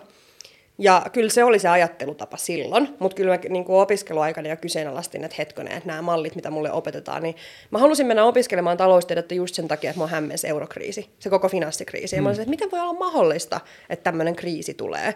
Ja siinä aikana, kun mä aloin opiskelemaan 2011 suoraan lukiosta, niin oli, eurokriisi oli niin kuin kovimmillaan päällä. Ja sitten mä tulin niille luennoille ja mä puhuin, sit, niin kuin keskustelin opettajien kanssa siitä, että no mut hei, et jos euro on näin niin kuin vikainen valuutta, niin miksi meillä on euro? Olit me... sä ollut kiinnostunut talousasioista jo lukioaikana? Joo. Joo. Mä olin siis, mulla tuli semmoinen, mä olin tosi niin kuin yhteiskuntatieteiden, niin kuin, mua kiinnosti yhteiskuntatieteet ja historia ja kaikki, ja sitten mä aina kerron tämän saman story, mun opettaja Henri Ruusuvuori, niin se aina varmaan nyt lukee kaikista blogeista ja muista, kun mä kerron tämän, kun mä oon ollut sen kurssilla, ja tota, mä istuin siellä eturivissä ja sitten mä koko aika vaan kyselin. Mulla oli ihan samanlaisia kysymyksiä, mitä nytkin on, että kun he kertoo mulle teorioita, niin mä oon että no mut miksi, miksi, mm, miksi, mm, mm, mm. miksi näin? Ja sitten mä haastoin sitä ja se oli sillä että nyt mulla on Anni sulle, sulle vastauksia, että sun pitää mennä yliopistoon, jos sä mm. haluat näitä vastauksia. Niin mä olisin, minä menen yliopistoon, en mä niitä vastauksia sielläkään saanut. Että sitten se on koko aika tämmöistä niinku opettelemista. Ja kyllä mä niinku silloin ekana vuonna, niin mulla oli pari mahdollisuutta niin kuin just opettajien ja professorien kanssa keskustella siitä, että minkä takia meille opetetaan näitä malleja, jotka ei ole toiminut. Niin oli sellainen, että no, mutta kun tämä on niin kuin, että sun pitää oppia ne, niin sit sä opit kritisoimaan tai jotain. Mm. Ja sit se oli hirveän vaikea myöskin pänttää sitä, niin kuin, sitä kirjaa, se makrotalouskirjaa, missä opetetaan näitä malleja, jotka ei ole toiminut. Ja sitten mä tavallaan jouduin unohtamaan sen mun kriittisyyden, jotta mä pääsen sitten entistä läpi. Niin, just näin, joo. Ja se, on niinku, se oli jotenkin tuskallista. Että sittenhän mä niinku menin ne opinnot läpi sillä lailla, että että no mä ymmärrän tämän, että, että totta kai, että mä, miksi mä en vaihtanut taloustieteestä pois, oli se, että mä olin se, että mun on pakko ymmärtää nämä, jotta mä voin kritisoida. Mm. Että en mä halua joutua siihen, niin kuin, siihen rooliin, että mä nyt, että tää on tylsää, mä en usko tätä, niin mä, mä jätän tämän. Mikä mm. se on niin kuin todella monen monen niin kuin, niin tilanne joo, ja se joo, niin kuin, kohtalo. Joo. Ja se, että mitä, minkä takia mä, niin kuin, mä ajattelin, että jos nyt, jos on ainoa, joka rupeaa niin kuin, puhumaan tästä ja tuo tätä esiin, siis en ole todellakaan ainoa, meillä on Suomessa briljantteja ekonomisteja, jotka myös puhuu tästä, mutta et, mä oon ehkä niin kuin, tuonut sitä niin kuin, feminismiä sit siihen, ja mä oon sillä, että mulle on ihan sama, saanko mä sen leiman, koska mulle niin kuin, mua motivoi se, että niin kuin yhteiskunta ja talouspolitiikka ja tiede menee parempaan suuntaan, tai se niin kuin, opetus.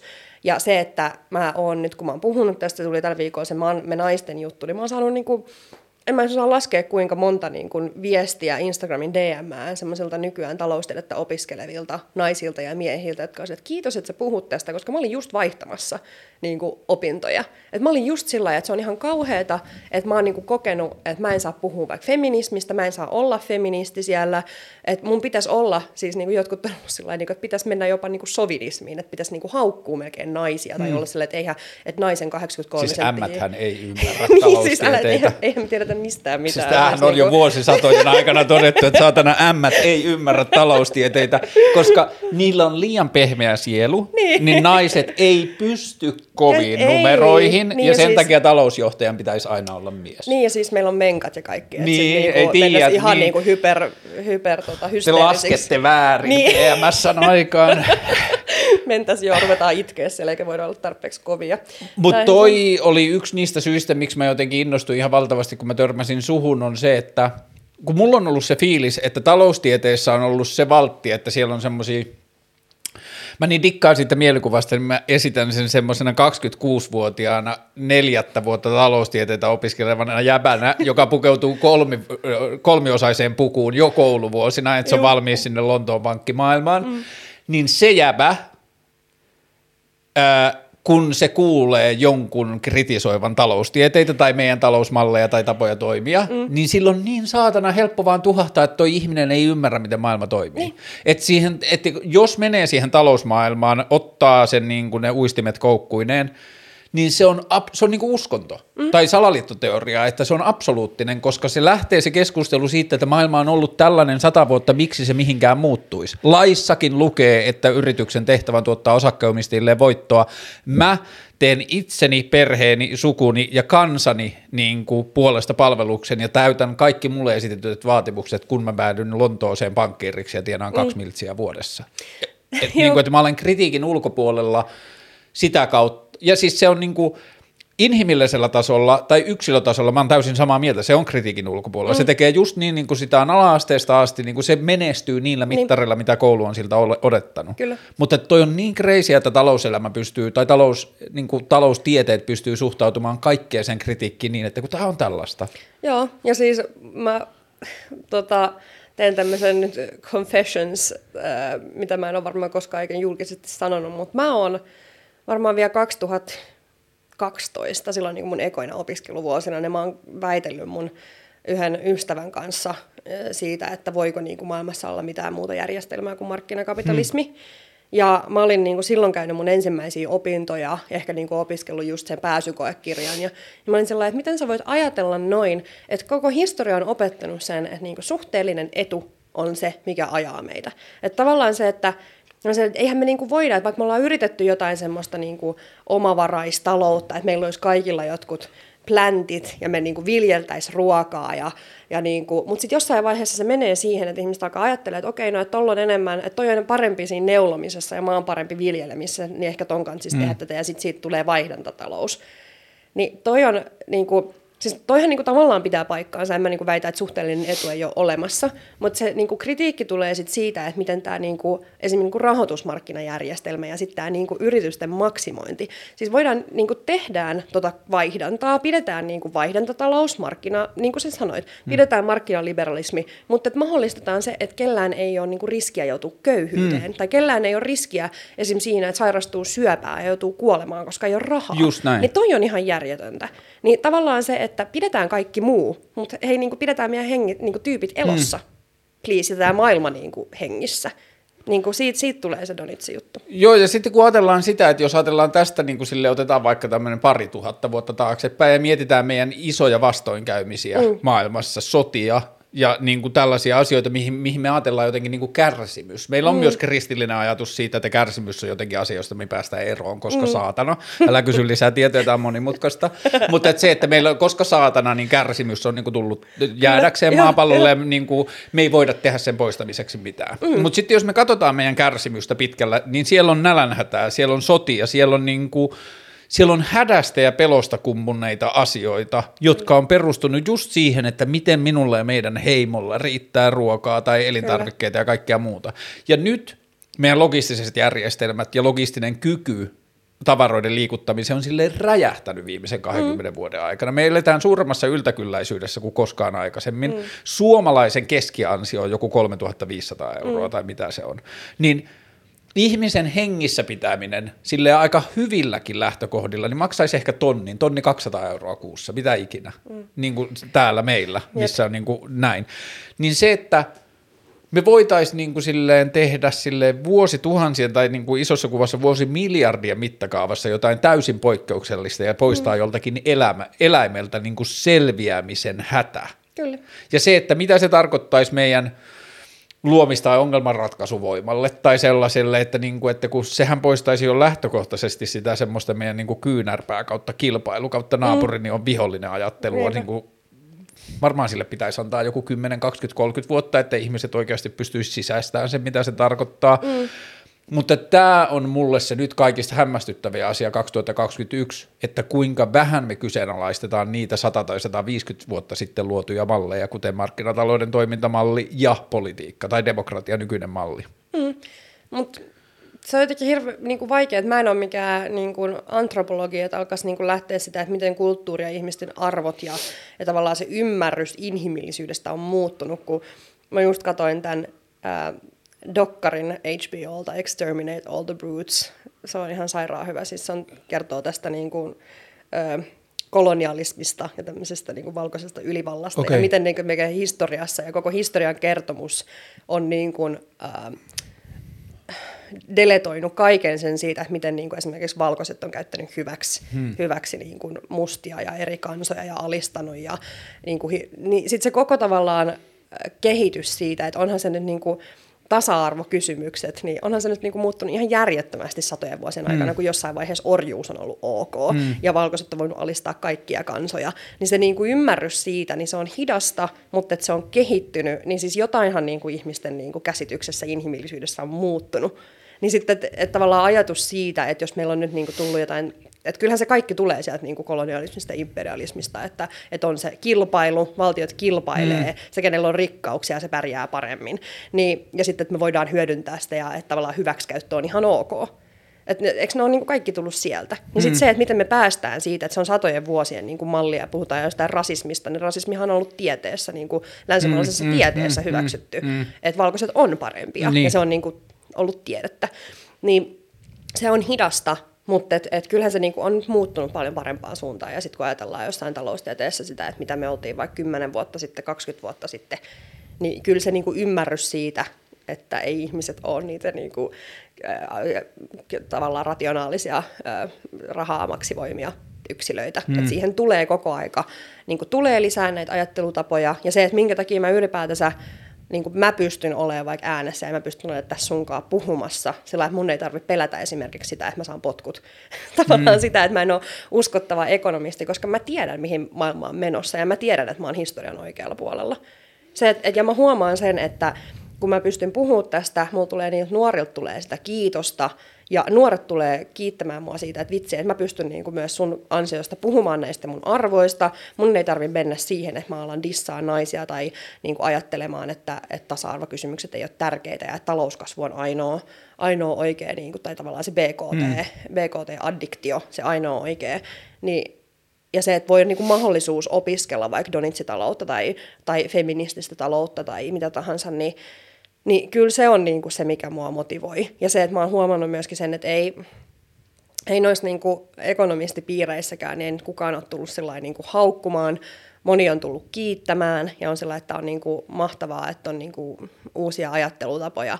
Niin kyllä se motivoi. Et en mä, enhän mä niin kuin lähtisi tekemään tätä ja mä ymmärrän, että minkä takia niin kuin monilla, jotka on puhunut tavallaan tai on kritisoinut vielä kymmenen vuotta sitten, niin mä tiedän ekonomista, jotka on kritisoinut tätä niin kuin nykyjärjestelmää, niin mm. ne on mm. saanut ihan hirveästi niin kuin lokaa niskaan ja se on sulkenut ovia.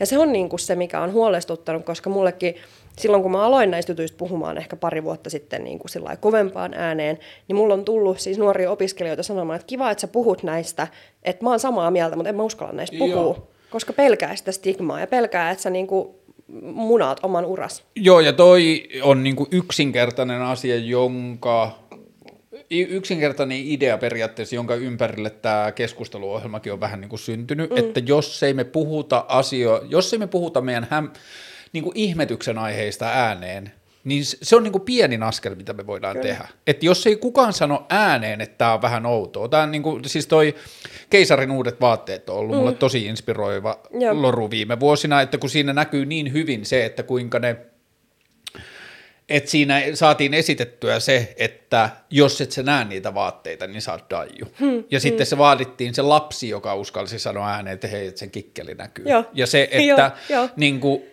se on täydellinen narratiivi kyllä, tästä. Ja kyllä. se on niin kuin ollut se syy, mikä on inspiroinut mua niin kuin pyrkimään kohti politiikkaa, että politiikan sisällä olisi ihmisiä, jotka puhuisivat kriittisesti politiikan käytännöistä. Kyllä. Taloustieteiden sisällä olisi ihmisiä, jotka puhuisivat kriittisesti taloustieteen. Ja se on niin pieni asia, niin pelottava asia, että just toi esimerkki, että tässä on ollut meillä ilmapiiri, jossa – kuka tahansa, joka kriti- voi kritisoinut markkinataloutta tai demokratiamalleja tai muuta, niin sitten on aina voitu sanoa, että poika kautta tyttö ei vaan ymmärrä. Että se ei vaan niin kuin, että se ei tiedä, miten maailma makaa. Ja, niin. ja sitten, kun siinä on myös se, että kun meidät on niin hyvin koulutettu kaikki lapsesta asti menestymään. Mm. Se on meidän duuni, menestyä Kyllä. erilaisissa paikoissa. Se tulee meidän vanhemmilta. Me halutaan tehdä vanhemmat ylpeäksi meistä. Kyllä. Niin mihin tahansa kisaan osallistuminen, niin se ei tee hyvää sun menestymiselle, jos niin. sä kritisoit sen kisan sääntöjä. Niin. Tämä se... oli se itse asiassa se, että mä oon ehkä itsekin, niinku, mä oon todella äh, kilpailuhenkinen ja niinku, tiedän, tiedän, mitä vaatii menestyä, mitä, mä, mitä niinku vaatii se, että mä saan niinku esimerkiksi mun tavoitteet tehtyä. Niin kyllähän mä oon sen tiedostanut jo silloin opiskeluaikana, että että jos mä lähden tästä, niin mulla ei ole mahdollisuutta kritisoida. Tai mä oon mm. tietänyt ne valtarakenteet. Mm. Ja et, et, et se, että et kun mä oon tietänyt sen, ehkä jotkut ei ole tietänyt eikä ole ehkä niinku pystynytkään tavallaan, että se on ollut varmaan niin vastoin omaa arvomaailmaa tai sitä, niinku, että miten näkee maailman. Niin mä olin sellainen, että, että mä tiedän, että se kärsimys tai se, että, että mä niinku käyn nämä opinnot läpi, ja itse asiassa nytkin niin kuin musta tuntuu, että mitä enemmän mä niin kuin pääsen tähän syvemmälle, niin mulla on tullut ajatus siitä, että mä en voi edelleenkään lähteä tästä, että jos mä haluan tehdä tohtorin tutkinnon, niin mun on, mä teen sen taloustieteestä, hmm. koska mä teen sen niin kuin siellä tieteen sisällä. Että tavallaan se, että jos mä kritisoin ulkoapäin, niin se on hyvä sanoa ihmisille, että no tehkää tuota tiedettä eri tavalla. Mutta sitten mä oon silleen, niinku, että jos mä sanon muille noin, niin kyllä mun pitää tehdä se. Tavallaan, hmm. että niinku, mun pitää tavallaan ehkä näyttää esimerkkiä. Ja sitten tästä on niinku lähtenyt ajatus siitä, että jos mä oon koko ajan että opettakaa eri tavalla, niin miksi mä en voi olla se esimerkki ja perustaa jotain kurssia yliopistoon? Joo, ja toi on niinku hassu analogia. Öö, mä oon kasvanut uskonnollisessa yhteydessä lestadiolaisuudessa mm. ja sitten mä oon niinku digannut läpi enemmän elämäni sitten kun mä oon päässyt siitä ulos, niin mä oon niinku digannut vähän kritisoida sitä tai esittää kysymyksiä ja muuta. Mm. Ja tosi nopeasti jo silloin nuorena mä tajusin sen, että hei, tämä lestadiolaisuus toimii niin, että jos sä sen sisällä kritisoit sitä lestadiolaisuutta, niin lestadiolaisuus ei vaan enää pidä sua lestadiolaisena. Kyllä. kritisoimalla sitä koneistoa saat yhtäkkiä ulkopuolella saman tien. Niin musta tuntuu, että mm. joku demokratia ja niin kuin esimerkiksi kauppatieteet, ne toimii vähän samalla tavalla. Että jos sä kritisoit kauppatieteen tiettyjä perustotuuksia, niin sit sä oot jo hippiytynyt. Sä oot niin kuin, se haise pahalla ja sun tukka takkuuntuu, että sä oot niin kuin ajautunut sen niin kuin kylän ulkopuolelle, että sä et ole enää menossa kohti Goldman Sachsia ja sä et, niin kuin, sä et pääse 40-vuotiaana eläkkeelle, mitä niin. ikinä. Ja sitten se, mitä sanoit aikaisemmin tuosta niin kuin historian oikealla puolella olemas, olemisesta ja siitä, että sä tiedät, mihin maailma on menossa, tai mm. sulla on niin kuin vahva fiilis. Mulla on visio. Niin, ja mä oon nyt vähän niin kuin ollut viime aikoina semmoisen vedenjakajan päällä, että mulla oli, mulla oli viimeiset joten kymmenen vuotta tosi selkeä kanssa, että mihin tämä menee, mitä tapahtuu, että niinku, et sori, että niinku, sori mm. dinosaurukset, että kaikki mitä nämä jättiläiset touhua, niin ne on vaan niinku dinosauruksen kou, mm. semmoisia kouristeluja. Mutta sitten mulla on tullut vähän semmoinen fiilis siitä, että kun just tämä menestymisen vaatimus ja se, että minäkin haluan onnistua ja mä oon nähnyt, kun muilla on kivitalot ja mm. niin kuin jotkut bemarit, niin miksei mullakin oikeus, niin se on pirstaloitunut niin, niin kuin miljardeiksi ihmisiksi ympäri maailmaa, jotka ei koe, koe omaksi tehtäväksi, niin kuin ei kukaan meistä koe omaksi tehtäväkseen tätä niin kuin mm. heittäytyä junan alle poikittain, ja mm. sitten jos me halutaan olla kilttejä ympäristä, tai niin kuin silleen, hyviä lapsia mm. ympäristöön, niin sitten me niin mennään siihen menestyskilpailuun. Mm. Niin sitten mulla on tullut rinnalle se, että joo, mustakin tuntuu, että mulla on visio ja näkemys siitä, että mihin tämä menee, ja niin kuin 50 vuotta, niin suuri osa tästä, mitä me nyt tehdään, näyttää ihan urpolta, ja me naureskellaan itsellemme, että oltiinpas kiimassa ja bla bla bla, mm. mutta nyt mulla on syntynyt, että mm, voitaisiin mennä niinkin, että, niin kuin, että me ei vaan suostuta päästään niistä irti, että meillä on se turveteollisuus ja meillä on ne, mitä meillä on, ja sitten 100-150 vuotta tästä, niin ilmastonmuutos on mennyt tosi pahaksi, paljon maa-aloja menee asumiskelvottomaksi, tulee muutama iso sota, bla bla bla, ja sitten me puotetaan niin kuin ihmisten väkimäärä jostain kahdeksasta miljardista jonnekin neljään tai kolmeen miljardiin muutaman vuosikymmenen aikana, ja sitten me mm. vähän niin kuin aloitetaan Alusta. uudelleen. Mm. Niin, että, että me ei vaan olla tarpeeksi jotenkin fiksuja luopumaan siitä, mitä me jotenkin ajatellaan, että meille kuuluu. Mm. Että me jokainen ansaitaan se auto sekä mulle että mun muijalle ja niin kuin mm. siis se kaikki, että tämä on vaan tämmöistä niin kuin kilpailukiimaa. Niin, niin. se, siitä on tullut jotenkin semmoinen niin kuin vaihtoehto, että voi tässä käydä niinkin, niin. mutta mä toivon, että se ei... Tai että mä saan se, pidettyä mm. itseni mm. irti siitä kyynisyydestä, että, niin kuin, että mä en sen vaihtoehdon läsnäolemisen vuoksi lakkaa taistelemasta niin kuin sen Näinpä. vision puolesta, minkä kokee jotenkin järkeväksi. Se on ehkä se, mikä niin kuin pitää, pitää niin kuin sen rattaan pyörimässä hmm. ja mikä pitää itse siinä niin kuin toiminnassa, että pitää sen niin kuin eye on the prize tavallaan, että jos on visio. Ja, äh, mutta helpoksihan sen tekee, että, että on vastavoima, on toki niin kuin puheita sitä vastaan ja on, on puolueita, jotka ajattelee, että tämä on niin tärkeää ja, ja tätä talouskuriajattelua ja kaikkea, mutta et, et kun mä tiedän, että että siis mullahan niin kuin lähtökohtaisesti, minkä takia mä ylipäätänsä pystyin alkaa puhua tästä, oli, että mä olin ö, Frankfurtissa Euroopan keskuspankissa mä tein vuoden harjoittelun. Ja siis siellä ei ollut yhtäkään, joka olisi ajatellut samalla kuin minä. Okay. Siis niin kuin, ja siis se on ehkä se, että, että keskuspankissa ja niin kuin rahoitusmarkkinoilla ymmärretään myös se niin kuin, myös se rahoitusmarkkinoiden voima ja se, kuinka paljon siellä on volyymiä ja se, että kuinka paljon niin kuin, se, että jos me ei vaikka säännellä sitä, niin meillä on riski semmoiseen niin pankkikriisiin ja se, että kun meillä on varallisuutta siellä rahoitusmarkkinoilla, niin sitä täytyy ohjata ilmastokriisin torjumiseen. Et meillä on siellä aivan älyttömästi volyymiä ja niin kuin rahaa rahoitusmarkkinoilla kaikissa instrumenteissa, niin sitä pitäisi ohjata. Ja miten me saadaan näitä sääntelyllä tavallaan ohjattua. Ja, mm. et siellä on niin kuin se ajatusmaailma, ja siellä on myöskin, niin kuin ajatellaan sitä, että no, että sitä pitää ohjata myöskin niin kuin varallisuutta, pitää ohjata myös niin kuin just tasa-arvon kehittämisen. Et siellä on se, se niin kuin ajattelu on siellä, ja sitten mä tulin Suomeen, ja mä olin ihan niin kuin, että mitä täällä tapahtuu mulla on se niin kuin kansainvälinen tuki. Ja sitten just tämä, tämä kollega, joka just tuli YKlta Suomeen tai on ollut Maailmanpankissa, niin mm. oli ihan ihmeellis, niin kuin ihmeissään, että kun se kansainvälinen momentum ja se niin kuin hegemonia siitä ajattelutavasta on jo mennyt paljon eteenpäin. Me ollaan todella jäljessä tavallaan niin kuin tässä poliittisessa keskustelussa Suomessa. Välillä tuntuu, että me ollaan ihan takapajulla. Niin se, että mä tiedän, mihin tässä on outo semmoinen niin turvallisuuden tunne. Että siis totta kai on niin kuin pelko perseessä, mutta et mä haluan uskoa siihen ja mä tiedän, että mä oon sen niin kuin historian mm. oikealla puolella. Ja sitten koko aika niin kuin luottaa siihen, että et, no mä teen tätä ja sitten niin loppujen lopuksi mikä on pahin, mitä voi käydä. Että kyllä mä haluan niin kuin kuolla sillä tietäen, että mä oon edes yrittänyt. Joo, mulle on ollut kans tuosta historian oikealla puolella olemisesta sellainen niin kuin fiilis. Mä otin vähän aikaa sitten tällaisen tatuoinnin, jossa on tämmöinen luola ja sitten sen ympärillä, niin kuin pihalla on toi postilukku, jossa lukee, että ei laskuja. niin sitten tämä on ollut yksi, mulla oli, mä olin aika pahoissa, talo, pahoissa taloudellisissa ongelmissa pari vuotta, niin sitten mulla oli semmoinen läppä, että kun kaveri kysyi, että miten menee, niin sitten mä sanoin, että mä oon googlaillut luola kuolemaa, että mä oon niin kuin tehnyt siitä semmoista niin kuin mm. käsitte, käsiteltävää.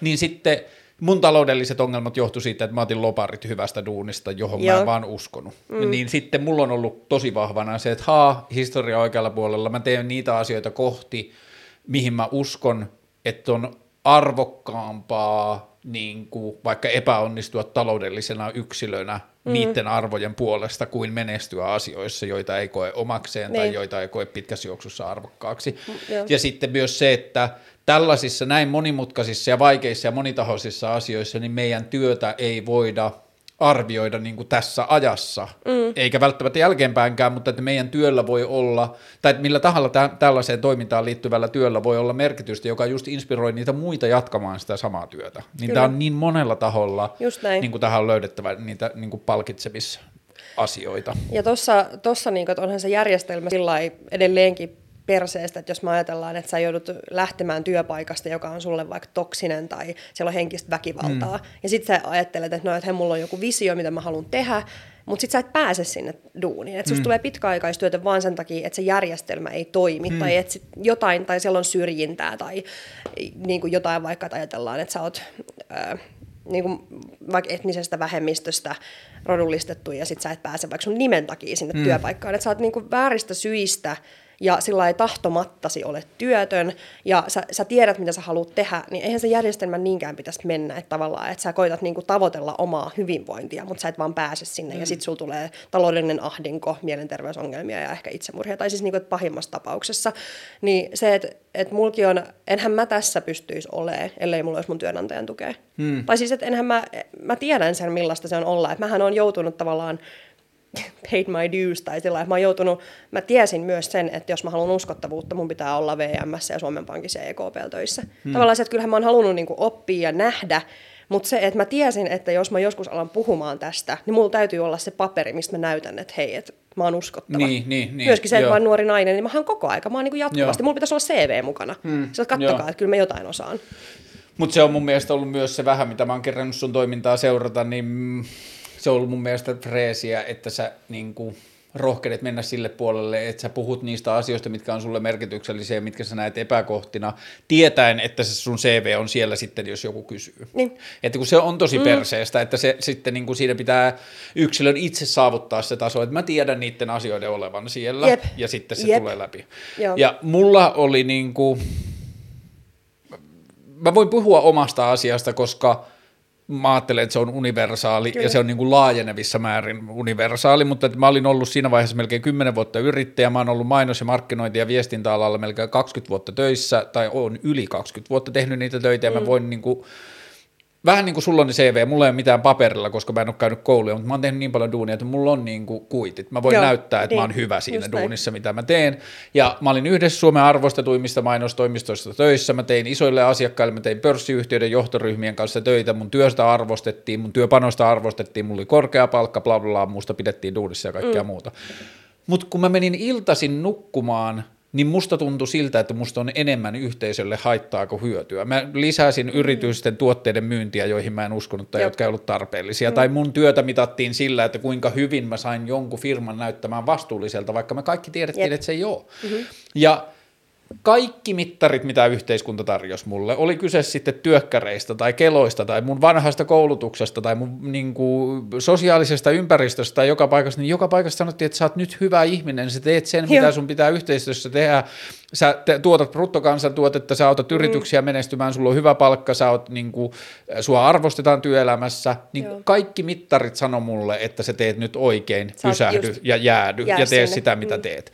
Ja sitten kun mä otin loparit, siksi, että mä en nukkunut enää öisin. Mulla oli niin paha mieli siitä, mitä mä tein. Mä otin loparit, niin joka paikasta sanottiin mulle periaatteessa, että tämä on sun oma ongelma, että, niin kuin, että sä oot itse niin kuin, aiheuttanut taloudellisen ahdinkosi, ra- löydä ratkaisuja. Niin kuin parhaat ystävätkin sanoo, että mm, vuokra pitää maksaa, että niin. samaa mäkin teen, että mä teen duunia, josta mä en dikkaa, mutta että vuokra pitää maksaa. Just näin. Ja sitten samaan aikaan meillä on se, että niin kuin valtionhallinnon korkeimmilta portailta sanotaan, että meidän pitää ottaa ilmastonmuutoksen vastainen taistelu tosissaan. Ja meille mm. sanotaan, niin kuin, että mitä kaikkea meidän yksilöiden tehtävä on tehdä. Ja Joo. sitten kun sä niin kuin, ostaa enemmän vegaaniruokaa, vaikka niin, työtä. niin, That's your job. Niin, mm. sun tehtävä on ostaa härkistä. Kyllä. Niin sitten, että meidän jotenkin kulttuuriset ideaalit ja jotenkin tällaiset ja sitten yhteiskunnan rakenteet, niin ne menee aivan eri mm. tahtisesti. Ja tietyllä tavalla se muutos, jota kulttuuri meiltä toivoo,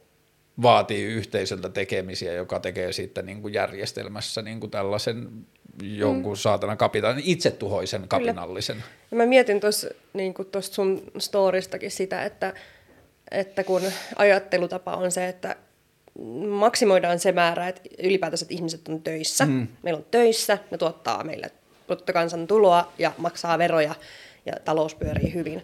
Mutta se, että jos öö, me tavallaan siinä yhteiskunnassa – missä me ollaan, se mitä meille tarjotaan, me ei saada unta, me sairastutaan, me ei pystytä tekemään töitä, niin mä just mietin sitä, että, että onko mahdollista, että sillä järjestelmällä, että jos olisi vaikka se perustulo tai joku tämmöinen mahdollisuus tuottaa itteensä ja tehdä sitä, mitä sä haluat tehdä, tuottaa niin kuin lisätuloa ja myöskin maksaa veroja totta kai, mutta et, et sillä niin kuin yhteiskunnan turvalla, ilman että sä pelkäät sitä, että sä et pysty maksamaan vuokraa tai mm. että sä joudut kadulle, se vähentäisi sairaspäiviä, se kasvattaisi tuottavuutta ja se niin kuin ylläpitäisi sitä parempaa, niin kuin ylipäätänsä sitä, että meillä ei tulisi enää ongelmaa, että miten me saadaan se työllisyys kasvuun, mm. kun meillä olisi niin kuin vaikka täystyöllisyys. Niin nämä on niin sellaisia ajatuksia, että miten, miten tällaisia ei puhuta enemmän niin kuin, että jos me ollaan koko aika, niin kuin, me ollaan niin addiktoituneet siitä, että se vel- työllisyys täytyy nousta 75 prosenttia, täytyy muistaa 75 prosenttia, niin leikataan työttömyysturvasta, aiheutetaan ihmisille lisää mielenterveysongelmia, mm. lisää sairaspäiviä, lisää niin kuin kustannuksia yrityksille, niin me, ollaan, niin kuin, me tavallaan itse kaivetaan sitä kuoppaa, niin sitten musta olisi niin, kuin niin mielenkiintoista että se käännettäisiin niin kuin päälailleen. Ja se, että kun se on se niin kuin visio, mutta se on hirveän vaikea olla myöskin niin kuin taloustieteilijä ja visionääri, koska sun pitää olla matemaatikko tavallaan. Hmm. Niin kuin ymmärrät, mitä mä meinaan.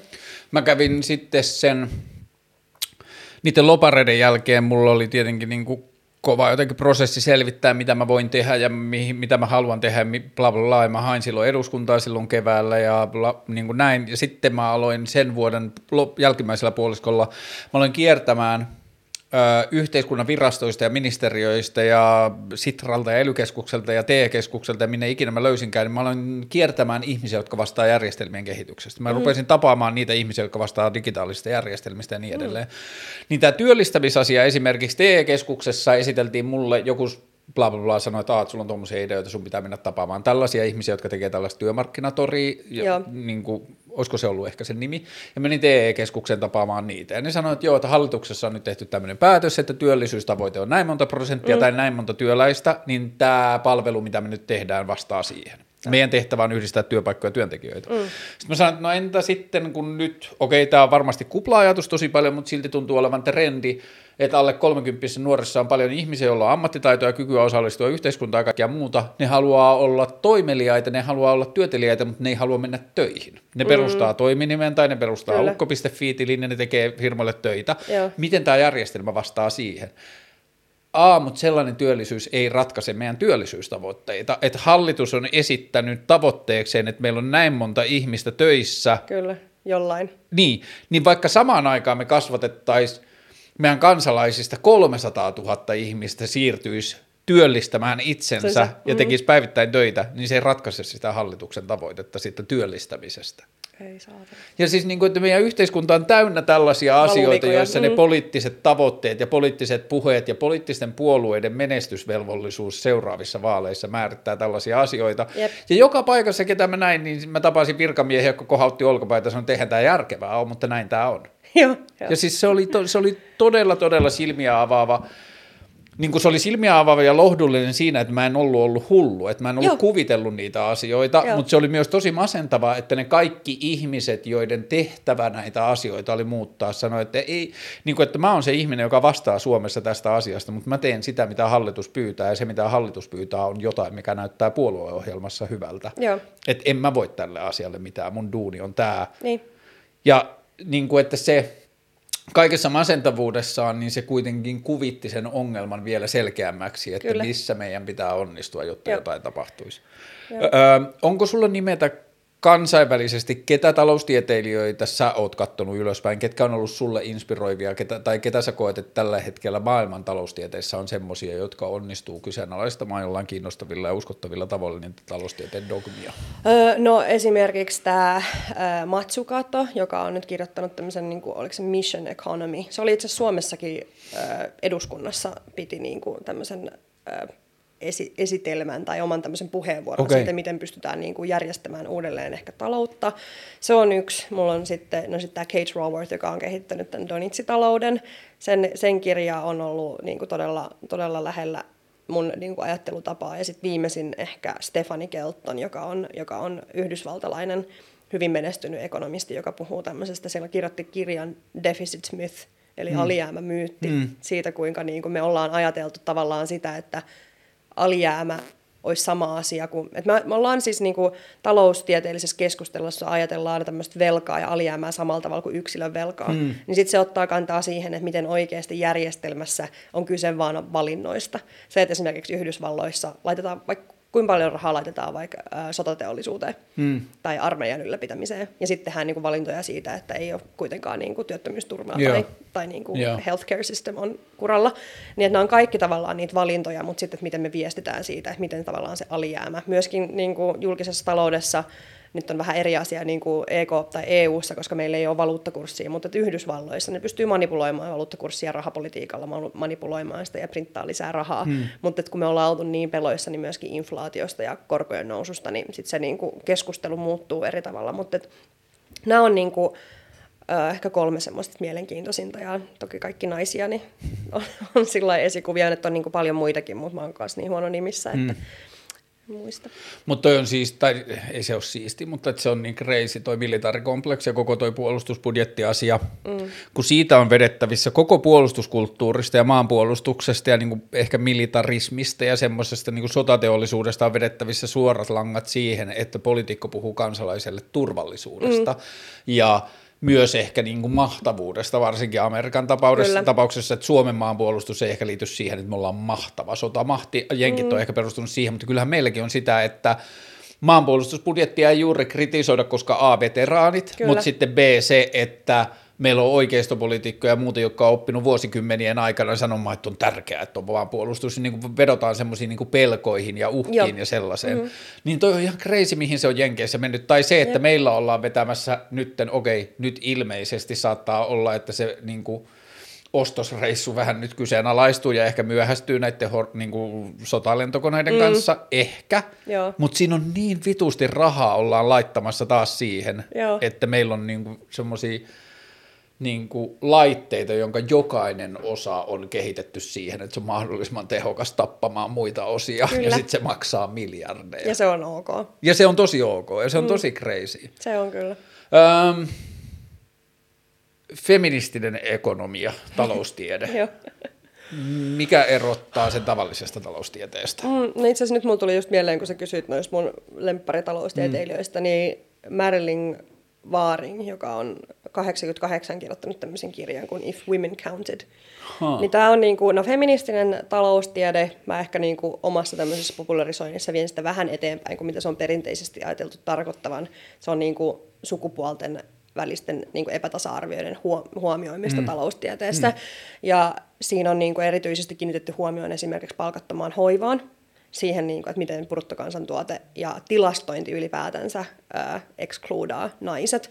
Että on yksi tosi mielenkiintoinen kirja kuin tämä näkymättömät naiset, joka kertoo niin kuin koko siitä tavallaan tilastoinnin ja tämmöisen historiallisen tieteen tekemisestä, kuinka se on vääristynyt ja hyvin miehistä. Se niin kuin, ot, tavallaan ei huomioi naisia kaikissa tilastoinneissa ja myöskin niin kuin tämmöisiä epätasa-arvon mittaa, mittaaminen on hirveän vaikeaa, koska meillä ei ole tämmöistä sukupuolittunutta tilastointia ja sehän vaatii resursseja. Hmm. Se vaatii osaamista, mitä sitten ei ole, niin sitten sitä ei koskaan tehdä. Niin se on hirveän vaikea myöskin analysoida sitä, miten vaikka talouspolitiikka vaikuttaa ö, tasa-arvoon sukupuolten väliseen tasa-arvoon. Öö, no sitten tämä hoivakysymys on niin kuin yksi, kuinka paljon meidän vaikka bruttokansantuote, jos me otettaisiin huomioon se työ, mitä naiset edelleen suurimmaksi osaksi tekee palkatta, kuinka paljon meidän bruttokansantuote kasvaisi. Hmm. Mä en muista tarkkaa numeroa, mutta se meidän tilastokeskus tekee sellaisen vaihtoehtoisen bruttokansantuote, mikä on niin kuin merkittäviä summia, että jos me tavallaan huomioitaisiin tämä työ, mitä naiset tekee.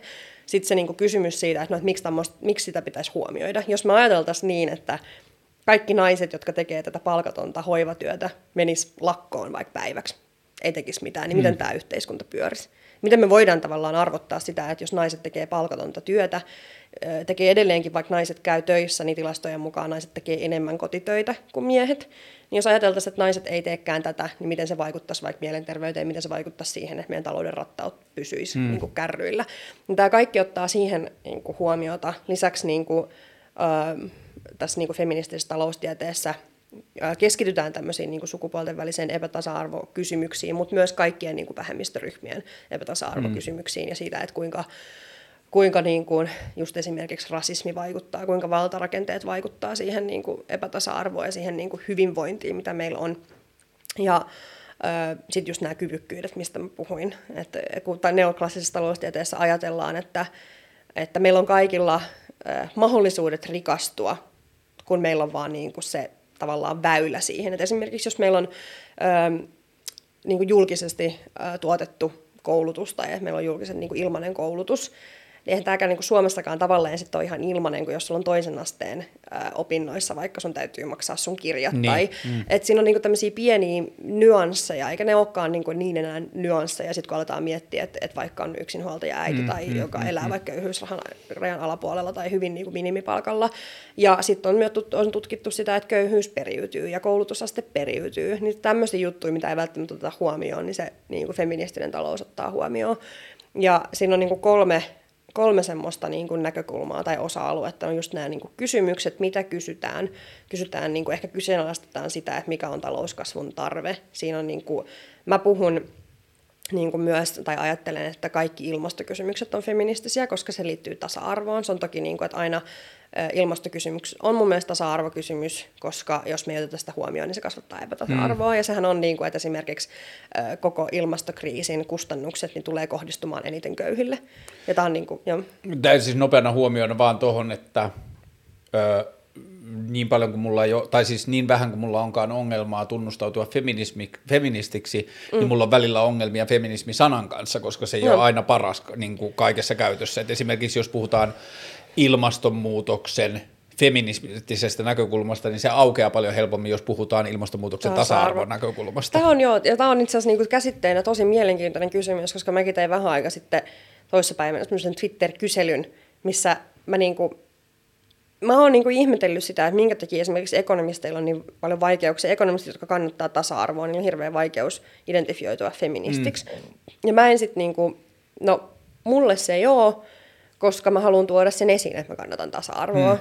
Ja mun mielestä intersektionaalinen feminismi, nykyajan moderni feminismi on pelkästään tasa-arvon mm. kannattamista. Se on sitä, että me halutaan kaikille väestöryhmille tasa-arvoa. Mm. Ja, ja tota, feminismi ehkä kun se on, voiko se olla sitten siitä, että se on lähtenyt semmoisesta niin mies-naista, se on niin kuin naisasialiike. Niin. Sitä ajatellaan, että se on niin. Niin kuin sovinismin vastapuoli. Niin. Jotenkin näin, ja se on, se on niin kuin, mutta esimerkiksi sekin, että kun se on naisasialiike, niin se on tavallaan syrjityn väestöryhmän nostamista tasa-arvoiseen hmm, tilaan. Ja hmm. tämäkin on se, että se voi olla monille sitten niin kuin ne, jotka ajaa miesasialiikettä, niin ajattelu siitä, että kun sä oot ollut niin pitkään, vuosisatoja etuoikeutettu, sä oot ollut se ainoa ryhmä, ää, niin kuin yhteiskunnassa, joka on merkinnyt, tehnyt historian, mm, niin kuin mm, it's his mm. story. Ja tota, niin sitten kun sulta niin kuin, kun naiset ja muut väestöryhmät pyrkii siihen tasa-arvotilaan, niin se niin kuin ylipäätänsä sen niin kuin etuoikeuden myös niin kuin tasa-arvoon pyrkiminen voi tuntua alistamiselta, Joo, koska näin. sulla on ollut se etuoikeus, niin sitten sä ajattelet, että etuoikeutettuna sä oot ansainnut sen, se on niin kuin semmoinen neutraali, se on se oletusarvo, ja sitten kun ajatellaan, että toinen tulisi sunkaan rinnalle, niin sittenhän sä, niinku, jos sä katsot sitä vaan omasta näkökulmasta, niin sitten sun niinku arvo alenee. Mm. Niin tämä on jotenkin sillä käsittämätöntä, että, tai mä en ymmärrä sitten itsekin, kun on valkoinen nainen, on toki etuoikeutettu monessa mielessä, niin se, että kun on tutkinut tätä niinku valkos, valkoisten etuoikeutettua asemaa, niin on alkanut ymmärtää sitä, että hetkonen, että mäkin olen etuoikeutettu ja mun täytyy puhua esimerkiksi rasismista tai siitä, miten niin kuin, äh, rodullistetut naiset kokee tilansa Suomessa mm. ja mun täytyy olla siinä taistelussa mukana. Niin se, että et miten, miten sitten niinku esim. tämä niinku feminismi ja naisten tasa-arvo ja ylipäänsä kaikkien niinku väestöryhmien tasa-arvo, niin se, että sitä ajatellaan edelleenkin, että se on niinku, niin sovinismin vastakohta tai että, että se on jotenkin niinku miehiä alistava, alistava liike, ja näin se varmaan sitten on. Ja mä tein sen kyselyn siitä, että, että onko ekonomisteja, jotka kokee olevansa feministejä, niin siinä oli 39 prosenttia, ei kun 70 prosenttia sanoa, että ei ole, ja 30 prosenttia sanoa, että on. Ja sitten niin muutama tuli siihen vastaamaan, että, että mä en koe olevani feministi, mutta mä koen aina kannattavani tasa-arvoa. Mm. Ja tämä on se, mitä mä koitan niin kuin ymmärtää. Että täytyykö, täytyykö mun sitten tavallaan niin kuin myöntyä siihen, että kun ihmiset, ihmisillä on joku sosiaalinen identiteetti, ja ne ajattelee, että että feminismi on jotain, mitä mä en halua olla. Että se on vaan niin kuin, siis suhteissa rakentuva kokemus.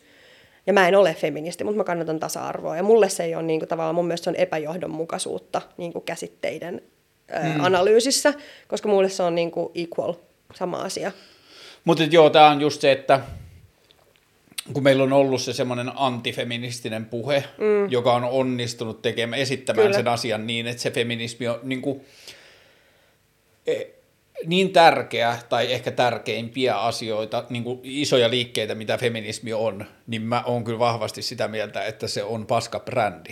Että se on huonosti nimetty siinä, niin. että siinä on se FEM-etuliite, joka kyllä. aiheuttaa meille, jotka, enkä mä sano, että mä oon mikään niin kuin feminismin tuntija, mutta meille, jotka on ottanut tarpeeksi sitä selvää ymmärtääkseen, mm. mistä siinä on kysymys, niin se ei teitä ongelmaa.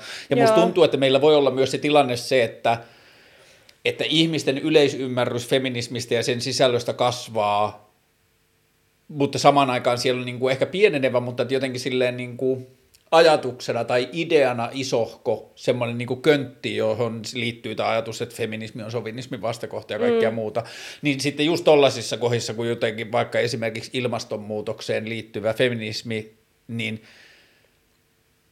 välillä pelottaa just se, että ilmastonmuutokseen liittyvät tasa-arvokysymykset otsikkona voisi tiputtaa vähemmän ihmisiä sen keskustelun ulkopuolelle Jep. kuin ilmastonmuutokseen liittyvä feminismi. Tai mm. se, että Suomessa on semmoista vaikka oikeistolaista jotain nettilehtipolitiikkaa tai yleistä nettikirjoittelua, jossa päästään pilkkaamaan sitä, että Ruotsissa tehdään feministä budjetointia nyt, että tarkoittaako se sitten jotain, että huovutetut hatut on halvempia.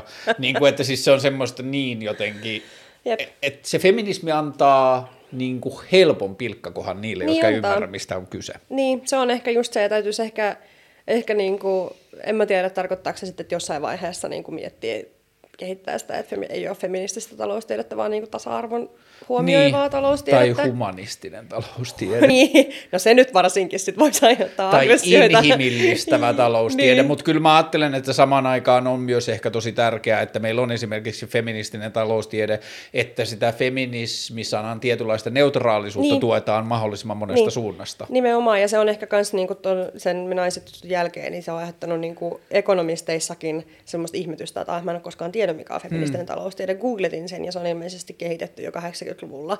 Että tavallaan heräämistä siihen, ja sitten niinku ehkä, ehkä niinku, äh, ajatusta siitä, on käynyt toisen ekonomistin kanssa myös keskustelua, että kun hän oli sillä että, että mutta eikö feminismi ole niin kuin nimenomaan juuri tämmöistä niin kuin sukupuolten välistä tasa-arvoa. Mä silleen, että no, se on ollut ainakin joskus, mutta että nykyään moderni feminismi on kaikkien väestöryhmien mm, huomioivaa. Ja joku, jokuhan siinä on, että ne, jotka ajattelee olevansa tasa-arvon kannattajia, mutta ei feministejä, niin se on nimenomaan sitten ehkä se semmoinen sosiaalinen identiteetti, mitä ei halua ottaa, vaikka se olisi epäjohdonmukaista. Hmm. Tavallaan, että voihan se olla niin kuin, että ihminen tietää, että no, että mä en, mä en no, ehkä vähän syrjin jotain, jotain tota, rotu, tai siis tota, vaikka etnisiä vähemmistöjä syrjin vaikka työnhaussa, mutta en mä ole rasisti. Mm, tai tavallaan, mm. niin kuin, että sä et halua identifioitua johonkin, Niin. vaikka sä tiedät, että sä teet jotain, niin siis kyllä mä sen ymmärrän, että onhan sekin todella inhimillistä, niin ehkä tota, pitäisi sitten alkaa puhua siitä vaan niin kuin tasa-arvoisena, en mä tiedä. Mutta ehkä tuossa feministisen taloustieteen ajatuksessa tai nimessä, niin yksi tosi hyvä esimerkki on just toi, mistä mainitsit, toi BKT, piilotettu näkymätön mm. työ, koska mm. siinähän BKTn laskijat tietyllä tavalla huijaa asioita, Kyllä. että ne jättää sinne näkymättömiä rakenteita, joita ei lasketa, jotka mahdollistaa sen koko jutun. Kyllä. Niin sitten jos sitä puretaan feministisestä näkökulmasta, niin se on, ja siinä, mm. siinä nimenomaan tämä sukupuolten välinen kuilu tulee Joo. esille, niin sitten se on niin kuin helpompi ymmärtää se BKTnkin valheellisuus tai semmoinen niin kuin harhaanjohtavuus. Just näin. Ja siis ylipäätänsä kaikkia niin kuin val- valtarakenteita, sitä, että minkä takia esimerkiksi, sekin on feministinen kysymys itse asiassa, että kuka tekee taloustiedettä, mm. Kuka saa tehdä taloustiedettä. Mm. Siinä niin kuin voi ottaa esimerkiksi arviointeja siitä, että minkä takia miesten ja miesvaltaisten alojen tieteitä ja niin kuin tiedehankkeita rahoitetaan edelleen Suomessa mm. enemmän kuin naisten. Tai että minkä takia just siis... No just, no ehkä toi kysymys, mutta myös se, että minkä takia sit naisia hakeutuu vähemmän edelleen. Mm, tai minkä takia niitä ohjataan tai kannustetaan vähemmän. Niin, mm. no siis varmaan sekin, mutta ylipäätänsä vaikka niinku olisi joku sellainen kampanja, että naiset taloustieteeseen nyt, niin tästä on tota, yksi, yksi tämmöinen niin kansantaloustieteen aikakausikirjan kirjoitus ollut, että tulispa lisää tyttöjä niin kuin taloustieteeseen, ja siinä oli niin kuin hyviä, hyviä tota, niin kuin pohdintoja siitä, että miten esimerkiksi niin kuin naiset reagoivat eri tavalla kannustimiin, että just tavallaan ehkä semmoinen niin kuin rahan maksimointi voi olla, ö, voi olla niin kuin luotaan työntävää, ja hmm. myöskin sitten se, että toki, että kun on miesvaltaisella alalla, niin sekin on tutkittua, että jos sä oot tavallaan yksi väestöryhmästä ainoana jossain huoneessa, niin sun on vaikeampi saada ääntäsi kuuluviin. Ja tämmöisiä mm. asioita, niin sitten ehkä voi olla myös semmoinen niin turvanhaku, että en, mm. mä halua, niin kuin, en mä halua jatkuvasti taistella. No tämäkin nyt niin kuin työmaa. Että en mä halua vaan niin kuin joka päivä olla niin kuin sellainen taisteluvalmiudessa sinne, että mä vaan teen omaa duuniani. Mm. Että onhan se raskasta. Öö, Tämä on varmaan myös yksi syistä, miksi mä lähdin sosiaal... Tai mä oon nyt lähtenyt yksi kerrallaan kaikista sosiaalisista medioista ja enää on niin kuin Instagram hoitamatta, mutta että kun mm. yksi viimeisistä sillä jotenkin kannustimista lähtemiseen oli, kun mä ajauduin naistenpäivä, kansainvälisenä naistenpäivänä Twitteriin, ja sitten siellä joku 23-vuotias kauppatieteiden opiskelija kokoomus ehdokas poika kertoi, miten koko naisen euro on käsitetty väärin ja ämmät ei ymmärrä, Aa. niin haluatko kertoa tästä naisten euroasiasta taloustieteilijän näkökulmasta lyhyt avaus? niin kuin iso facepalm. Öö, tota, siinä on niin kuin kaksi näkökulmaa, että ajatellaan, että öö, se on niin kuin keskiarvoansio. Hmm. Öö, on 83 senttiä edelleenkin niin kuin tilastokeskuksen Nyt puhutaan mukaan. Suomesta vai maailmasta? Suomesta. Joo, Maailmassa se on varmaan niin, niin paljon varmaan alempi. isommin, joo. Öö, Suomessa edelleen niin kuin tilastokeskuksen mukaan keskiarvoansio. Sitten niin kuin, tämä itse asiassa, minkä takia tämmöiset niin kuin yksittäiset numerot voi olla taloustieteessä vaarallisiakin, koska sä et niin kuin, ymmärrä ehkä niiden oletuksia siellä taustalla mm. tai niitä valtarakenteita tai suhteita tai ylipäätänsä sitä, niin kuin, mistä näkökulmasta sitä arvioidaan ja minkä takia. Tavallaan jokaisen Jos sä katsot jotain lukua ja sit sä alat niin kuin, hajottamaan sitä osiin, niin sä ymmärrät siellä ne niin kuin, taustarakenteet ja sen, että sit sun pitää alkaa myös vähän sillä sosiaali ää, niin kuin suhteita ja valtarakenteita avaa siellä, että mm. sä ymmärrät, mistä se luku tulee. Ja sen takia, minkä takia esimerkiksi joku Gini-kerroin, joka mittaa niin kuin tuloero, tuloeroja tai BKT, niin voi olla vaarallisia mittareita, koska sä et ehkä ymmärrä se. Niin kuin tavallinen kansalainen ei ymmärrä, mistä ne tulee, mutta mm. se on hyvin yksinkertaistettu. Ja sen takia esimerkiksi tämä naisen euro, niin se tarkoittaa sitä keskiarvoansioa, mutta sitten jos me katsotaan vaikka niin kuin alakohtaisia eroja, niin Suomessa se on enää niin 97 senttiä. Et aloilla ajatellaan vaikka, että sairaanhoitajamiehet ja naiset saa saman verran mm. palkkaa, about. Sitten naisasiantuntijat vaikka mainostoimistossa saa about saman verran. Se on vain 97 senttiä. Se on vähän, mutta sekin on ero. Niin no. et, et sitäkään, niin kuin, sitä ei huomioida myöskään tarpeeksi. Et sen pitäisi olla euro. Öm, ja tota, sitten sit kun aletaan miettiä sitä, että minkä takia sit se keskiarvo, että esimerkiksi ö, naissairaanhoitajat saa paljon alempaa palkkaa kuin vaikka sähkömiehet. Ja sehän on, niin kuin, että sähkömiehiä on paljon enemmän ö, niin kuin miehiä kuin naisia, tai ö, niin kuin teollisuusalo on yleensäkin niin kuin miesvaltainen. Ja paperimiehet. Sitten, paperimiehet, niin. Ja sitten on nämä niin kuin te, työ, tai terveydenhuoltoala, joka on hyvin naisvaltainen, mm. ja siellä on niin kuin massiivinen palkkaero. Niin sitten puhutaan niin kuin siitä, että on ollut esimerkiksi joku semmoinen kampanja, että lisää, lisää miehiä vaikka sairaanhoitajiksi. Että se on vain kyse siitä, että miehet ei halua tulla sinne. Ja se voi olla myös se, että, että ehkä mm, naisia ei sitten kiinnosta vaikka sähkötyöt niin paljon kuin kiinnostaa, että se voi olla myös jonkinnäköinen niin kuin, ö, tarve. Tai sitten joku semmoinen, että, no, että mä, haluan, mä haluan mennä sinne, missä on paljon naisia, että mä koen olla niin turvalliseksi. Mä en tiedä, nämä on vaan tämmöistä spekulointia. Mutta et, et ylipäätänsä eihän se voi olla se ratkaisu, että me laitetaan niin kuin miehiä ja naisia eri paikkoihin, vaan niin kuin ylipäätänsä sillä alalla – mikä on samaa koulutusta vastaava, niin eikö täytyisi olla samanlainen niin. palkka. Ja nämä on niin kuin arvokysymyksiä. Sitten toki niin kuin voidaan väitellä puolueiden kesken, että onko se tärkeää, että niin kuin keskiarvollisesti naisilla olisi sama palkka kuin miehille. Sitten sä voit ajatella kokoomuslaisena lukiolaisena, että ei se ole tärkeää. Että tavallaan ihan sama, että tehkää sitten enemmän työtä. Sitten voidaan ajatella, että jos ansio on korkeampi miehillä, niin sitten on niin kuin ollut väitteitä siitä, että no, miehet tekee vaarallisempia töitä. No miehet tekee pidempää päivää, vaikka teollisuusalalla. Sitten on hirveän vaikea ajatella, että kuinka, miten se suhteutetaan siihen niin kuin sairaanhoitajien korona-ajan kuormittamiseen mm. esimerkiksi kuinka niin kuin kuormittuneita ja uupuneita ne on. Mm. Niin sit sitä on hirveän vaikea mitata, kun sä pystyt myöskin niin kuin, sitten, no vaarallisuuttakin on hirveän vaikea mitata, mutta jotenkin sitä pystytään sitten kai paremmin mittaamaan kuin ää, uupuneisuutta. Öö, niin sitten se, että on kaikki niin kuin sitä, että miten sä tilastoit, miten sä kehität niitä arviointeja. Että se menee niin kuin todella sinne mikrotasolle ja tässä on niin kuin tosi pitkä tämä selitys, mutta se, että, että semmoinen, niin, ehkä se mun niin täyspointti on, että niitä eroja on, ja semmoinen niin yhden, yhden tavallaan tämmöisen niin kuin suhteissa rakentuneen ja ehkä niin kuin val, valtasuhteissa rakentuneen tämmöisen eroavaisuuden analysointi yhden numeron perusteella on tosi vaikeaa, mm. mikä aiheuttaa aina sen, että kun sä otat yhden näkökulman, sä pystyt perustelemaan niin kuin sun arvoa vähän niin kuin näin. Mm. Ja tässä on niin kuin todella monessa esimerkiksi bruttokansantuotteessa ne on, on keskustellut siitä, että no täytyisikö sitten huumekauppaakin mm. niin kuin mitata. Mm. Tai siis no, sehän on, tuottaa myös ihan yhtä niin. lailla arvoa. Ja minkä takia sitä, että tavallaan, että jos naiset ei saa palkkaa ö, hoivatyöstä kotona, niin minkä takia sitä tarvitsisi mitata. Niin, ja tuossa 87 sentissähän se... 84.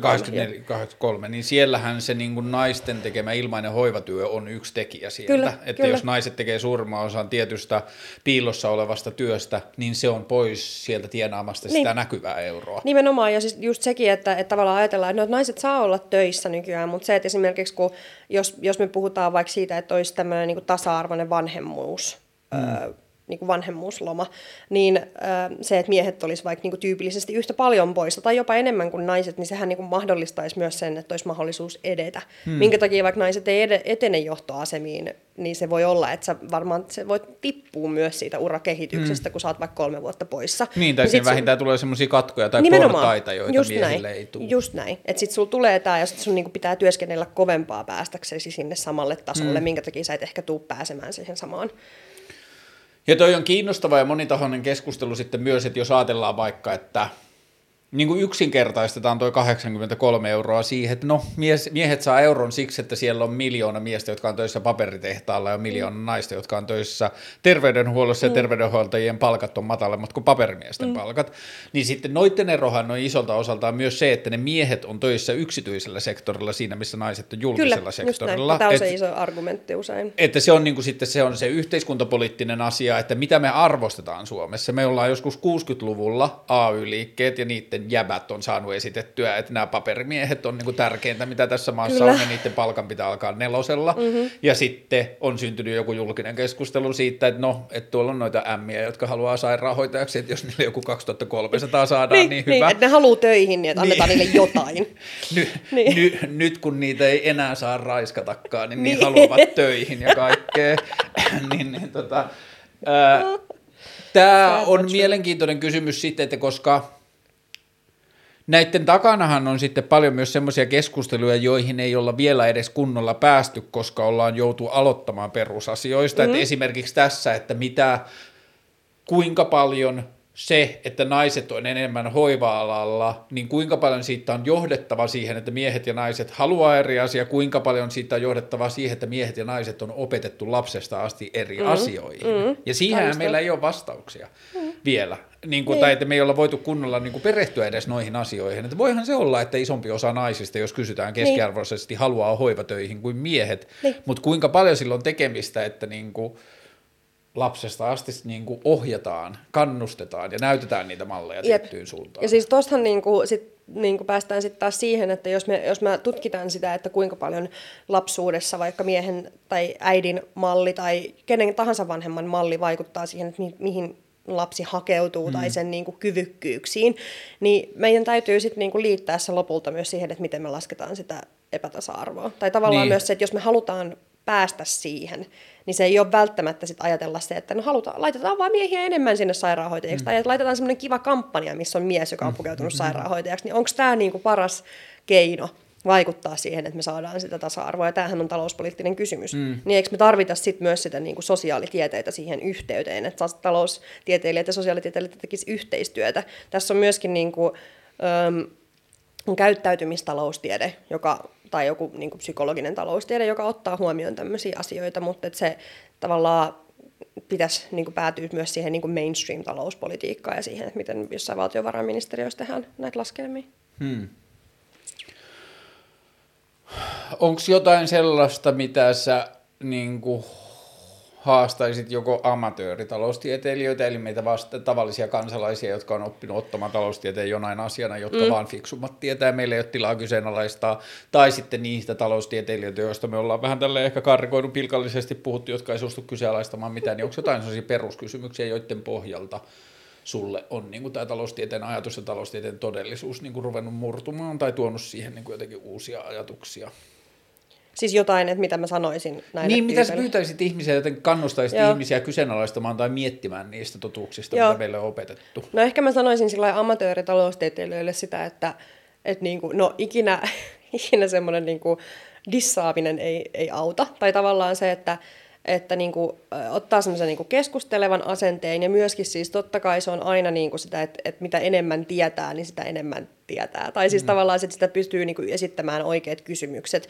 Ja se, että mediasta niin kuin valtakunnan mediasta lukeminen näistä asioista ei aina riitä. Et mm. Sehän on niin kuin, se voi olla todella latautunutta, arvolatautunutta ja myöskin ehkä semmoista niin kuin talouspolitiikka keskittynyttä. Että se niin kuin, toki niin kuin aina opiskelu on hyvästä ja suosittelen niin kuin kaikille tieteenaloille opiskelemaan, jos opiskelee yliopistossa, niin käymään taloustieteen kursseja, mutta myöskin osallistumaan sit siihen keskusteluun. Mm. Että että sitä niin kuin mitä enemmän ihmisiä on siinä keskustelussa, mitä enemmän ihmisiä eri tieteenaloilta, eri taustoista osallistuu siihen keskusteluun, niin sitä paremmin se murtuu se niin kuin vallanpito mm. siellä eliitissä. Hegemonia. Hegemonia nimenomaan. Ja tota, et, et se on, mä tiedän, että se on niinku vaikeaa ja se on raastavaa ja ärsyttävää, mutta ei niinku Twitter ole ainoa tapa mennä siihen keskusteluun. Voi mennä niinku hakea eduskuntaan, tehdä jotain politiikkaa tai ihan mitä tahansa, perustaa blogia tai jotain, mutta että niin kuin osallistuu siihen keskusteluun ja se on niin kuin ehkä mitä mä, mäkin pyrin tekemään sillä, että mä oon Instagramissa ja TikTokissa, että mahdollisimman moni osallistuisi mm. siihen. Tekee siitä myöskin kieli, on, mitä niin kuin tämmöinen eliittitaloustieteilijä, ehkä tämmöinen karikatyyri käyttää, on se nimenomaan, no et sä ymmärrä siitä mitään, koska mm. me puhutaan niin vaikeasti siitä. Mm. Me käytetään semmoisia termejä ja jargonia, että vaan sitten kun taloustieteilijät puhuu Twitterissä, kukaan muu ei ymmärrä siitä mm. mitään, mm. vaan me. Mm. Äh, niin tota, puhutaan jostain hystereesistä ja, ja tota, sekulaarisesta stagnaatiosta ja kaikki muut on sitten, että en mä tiedä tätä, mm. niin mä oon ulkona. Niin tavallaan se, että yrittää yksinkertaistaa sen, ja se on myös niin kuin todella monella suomalaisella fiksulla ekonomistilla on myös tavoitteena, että puhutaan ihmislähtöisesti, osallistetaan ihmisiä siihen mm. keskusteluun, koska se, mitä me tehdään, mitä ekonomistit tekee, kun meitä pyydetään joka paikkaan, meitä pyydetään itse asiassa nyt mä tajusin kesken kaiken, että mä näin, että näin unta, että tota Nordean pääekonomisti Tuuli Koivuu pyydettiin niin kuin analysoimaan jotain, jotain toukkia tai jotain. Että tavallaan, että kuinka se on niin kuin täällä nyt, että ekonomisteja pyydetään niin kuin antamaan kommentteja vähän kaikesta. Mm. Niin sit se, sekin on tavallaan ekonomisten valta-asema niin kuin yhteiskunnallisessa keskustelussa. Että jo, jo media tykkää ekonomisteista ja pyydetään talousviisaita kommentoimaan vähän kaikkea. Niin se, että meillä on myös, kun on valtaa, on vastuuta myöskin ihan hirveästi, että puhua siitä semmoisena niin kuin tasa-arvoistavana ja osallistavana tieteenä myös. Joo, ja tässä näkyy hienosti se, että kun ihan vaan semmoisessa peruskeskustelussa, mitä käy tavallisten kansalaisten kanssa, niin kuin jotenkin lähtien yhteisöstä ja yhteisön toiminnasta ja rahasta ja suhteessa lainaa ja kaikkea muuta, mm. niin ekonomistien ja taloustieteilijöiden valta siinä talousasiassa on sellainen, että ihminen sanoo, että häh, mä luin lehdestä, kun yksi taloustieteilijä sanoi, ja se keskustelu loppuu Kyllä, siihen. Tavallisille kansalaisille sanotaan, että suutari pysykö lestissään, älä Joo. osallistu taloustiedekeskusteluun, kun Joo. et ole kouluja käynyt, Joo. etkä tiedä, mikä on sekulaarinen Joo. stagnaatio. Joo. Ja taloustieteilijöillä taas tuntuu nyt kärjistettynä, että niillä on se viitta, että ei heidän duuninsa ole kyseenalaistaa taloustieteen tai markkinatalouden malleja, koska mm. ne on annettu ulkopuolelta. Me ollaan vaan, joka tietää, miten se toimii. Ei niin. meidän tehtävää kritisoida. Joo. Niin just toi, mitä sanoit siitä, että laajempaa laajempaa osallistumista siihen. Tämä liittyy mun mielestä kaikkeen meidän yhteiskunnalliseen keskusteluun, Kyllä. yhteiskunnalliseen kulttuuriin. Että me ei voida jättää asioita keskust- asioista keskustelemista enää pelkästään niille, joilla on maisteripaperit ei, niistä asioista. Ei, ei nimenomaan, että se on kaikkien asia ja se on nimenomaan niin kuin mun mielestä mikä parantaa sit sitä niin kuin demokratiaa. Että mitä Joo. enemmän ihmiset tietää, mitä enemmän niitä osallistetaan ja myös puhutaan tavallaan jokaisen ihmisen kielellä ymmärrettävästi, niin me saadaan myös, mun mielestä se voi olla niin kuin jopa keino vähentää populismia. Että tavallaan, että mitä niin kuin, kun populismin keinot on puhua, antaa yksinkertaisia Just viestejä näin. mahdollisimman mm. vaikeista asioista, mikä voi olla jopa valheellista välillä, mm. niin se, että mitä ekonomistit niin kuin ei ehkä kaikki ymmärrä sitä, että, että kun me puhutaan puhutaan myös näkemyksistä ja siitä tieteestä sillä että me viestitään sitä hyvin, niin se myös saattaa sitä populismia niin kuin minimoida. Mutta ehkä vielä tuohon, että kun sä kysyt, että mitä voisi sanoa niille, niille niin kuin ekonomisteille, jotka pitää sitä valtaa, niin mä haluaisin sanoa sen, että, että niin kuin jokaisella, me ollaan ihmisiä, jotka tekee tiedettä, on, on niin kuin voidaan ajatella, että on esimerkiksi, siis taloustiedehän on yhteiskunnallinen tiede. Jokaisella yhteiskuntatieteilijällä on joku arvomaailma. Musta on hirveän vaikea ajatella, että joku syntyy, ihminen syntyy ja sitten se kasvaa omassa perheessään, kasvaa miten kasvaa. Että sille niin kuin olisi mukaan semmoinen niin arvotyhjiö. Hmm. Niin kuin, how? Niin hmm. Niin sitten kun, sit kun taloustiede ei ole luonnontiede. Siis matematiikkaahan on hirveän helppo tehdä niin kuin ilman arvoja, koska se on niin kuin, mm, mm numeroita. Mm, mm. Myöskin fysiikkaa et sä, ja tämmöistä niin kuin biologian tutkimusta, koska ne on faktoja. Mutta kaikki yhteiskuntatiede, mikä niin kuin mallintuu suhteissa, valtarakenteissa, historiassa, kulttuurissa, niin se tulee myöskin... Niin kuin, kun meidän pitää ajatella kysymyksiä, että mikä olisi hyvä politiikka. Ja jos sä niin kuin arvo, arvostat vaikka niin kuin tasa-arvoa enemmän kuin, niin kuin äh, voiton maksimointia, niin se toki tulee aina vaikuttaa siihen, niin kuin vaikka edes piiloviestissä. En mä en sano, että niin kuin tieteilijät olisi, niin kuin tekis oma, oma arvoperusteista tiedettä, mutta ekonomistit, joilla on valta puhua mediassa, niin ne aina edustaa jotain, hmm. niin kuin valtiovarainministeriö, SAK, EK, ETLAa, PT, mitä tahansa tutkimuslaitosta, ja myöskin niin kuin siellä, jos sulla on jonkinnäköinen arvomaailma siellä instituutiossa, missä sä oot, tai ympäristö, niin se vaikuttaa siihen, mitä sä Tai eturyhmä. Tai eturyhmä, mitä sä tuut niin kuin sanomaan. Ja se, että niin kuin mediaskin ymmärrettäisiin se, ja ekonomistit pystyisivät myöntämään sen, että meillä on joku näköinen arvo, ja se, että mitä me sanotaan, ei välttämättä ole neutraalia. Ja musta tuntuu, että se on niin kuin viime aikoina myöskin niin kuin tullut aika aika selväksi, että tässä niin kuin korona-ajankin keskustelussa on puhuttu, että poliitikoilla on omat ekonomistit, mm. mikä on niin kuin vähän sellainen, no niinhän se vähän niin kuin on, että ei, ei kukaan ekonomisti ole arvoneutraali. Mutta joo, toi on ehkä ollut se niin kuin ulkopuolisen näkökulmasta toi taloustieteiden ongelma tai haaste on ollut se, että vaikka on tiedostettu se, että nämä ei ole samalla lailla luonnontieteitä kuin biologiat, matematiikat ja fysiikat, niin. mutta siitä on tehnyt luonnontieteitä se, että markkinatalous on absoluuttisesti ainoa oikea todettu malli. Niin, kyllä, ja nimenomaan... Että se niin kuin luonnontieteellisyys on perustettu siihen, että miten tämä nyt mihinkään muuttuisi. Nimenomaan, ja sen luonnontieteellisyys tulee siitä, että me koitetaan kvantifioida kaikkea. Niin. Me koitetaan kvantifioida kaikkea, mitä me ei ehkä pystytä kvantifioimaan, ja sitten kun me halutaan tehdä se, niin sitten siinä jää nimenomaan kaikki tämmöiset pehmeät, niin kuin kulttuuri, antropologia, sosiologia, psykologia, Inhimillisyys. Kaikki inhimillisyys, niin. Joo, ja sitten just se, että sillä kvantifioinnilla pystytään muuttamaan kaikki inhimillinen kärsimys tai ihmisille niin kuin väsymys, masennus, työkyvyttömyys, mikä tahansa, mm. niin kaikki pystytään vaan niin kuin, muuttaa numeroiksi Kyllä. ja esittämään sitten kylmiä faktoja. Tämä just. vaan nyt on kylmä fakta. Mä eilen ajauduin vahingossa YouTubesta katsomaan Sebastian Tynkkysen omalle tililleen laittamaa edu, puhetta eduskunnassa – Mä en pystynyt katsoa sitä kokonaan, mua rupesi ahistaa niin paljon. Ei Sebastian Tynkkynen, vaan niin kuin meidän poliittinen käytäntö, mutta se, niin kuin, se puhuu seitsemän minuuttia, että miten te kehtaatte. Ja hän oli niin kuin me, ja sitten kaikki ne muut kansanedustajat oli te. Ja sitten se niin kuin sen seitsemän minuutin ajan se sai, mä katsoin ehkä kolme minuuttia, mutta se sai niin kuin yksinkertaistaa, että EU on sitä ja EUn tukipaketti on tätä ja miten te kehtaatte ja te teette nyt tätä ja tätä ja tätä. Aikamoista paatosta. Joo, ja sitä paatosta nyt tuntuu olevan aika paljon läpi kentän. Kyllä. Tota, multa on ohjelman katsojat on pitkään toivonut, että niin kuin vitun hippi, ota joku taloustieteilijä sinne vieraaksi, joka kertoo, miten tämä meni nyt ihan plörinäksi. Mun pitää nyt jatkaa tämän taloustieteilijän etsimistä, joka niin kuin näyttää mulle kaapin paikan ja kertoo, että mä oon ymmärtänyt, että mä oon niin kuin lyönyt pääni lapsena liian monta kertaa. Joo. Äh, tuhannet kiitokset sulle. Tosi siistiä, että teet mitä teet. Me tarvitaan ihmisiä, jotka puhuu vähän sitä vastaan, mitä on opetettu. Mm. Ja...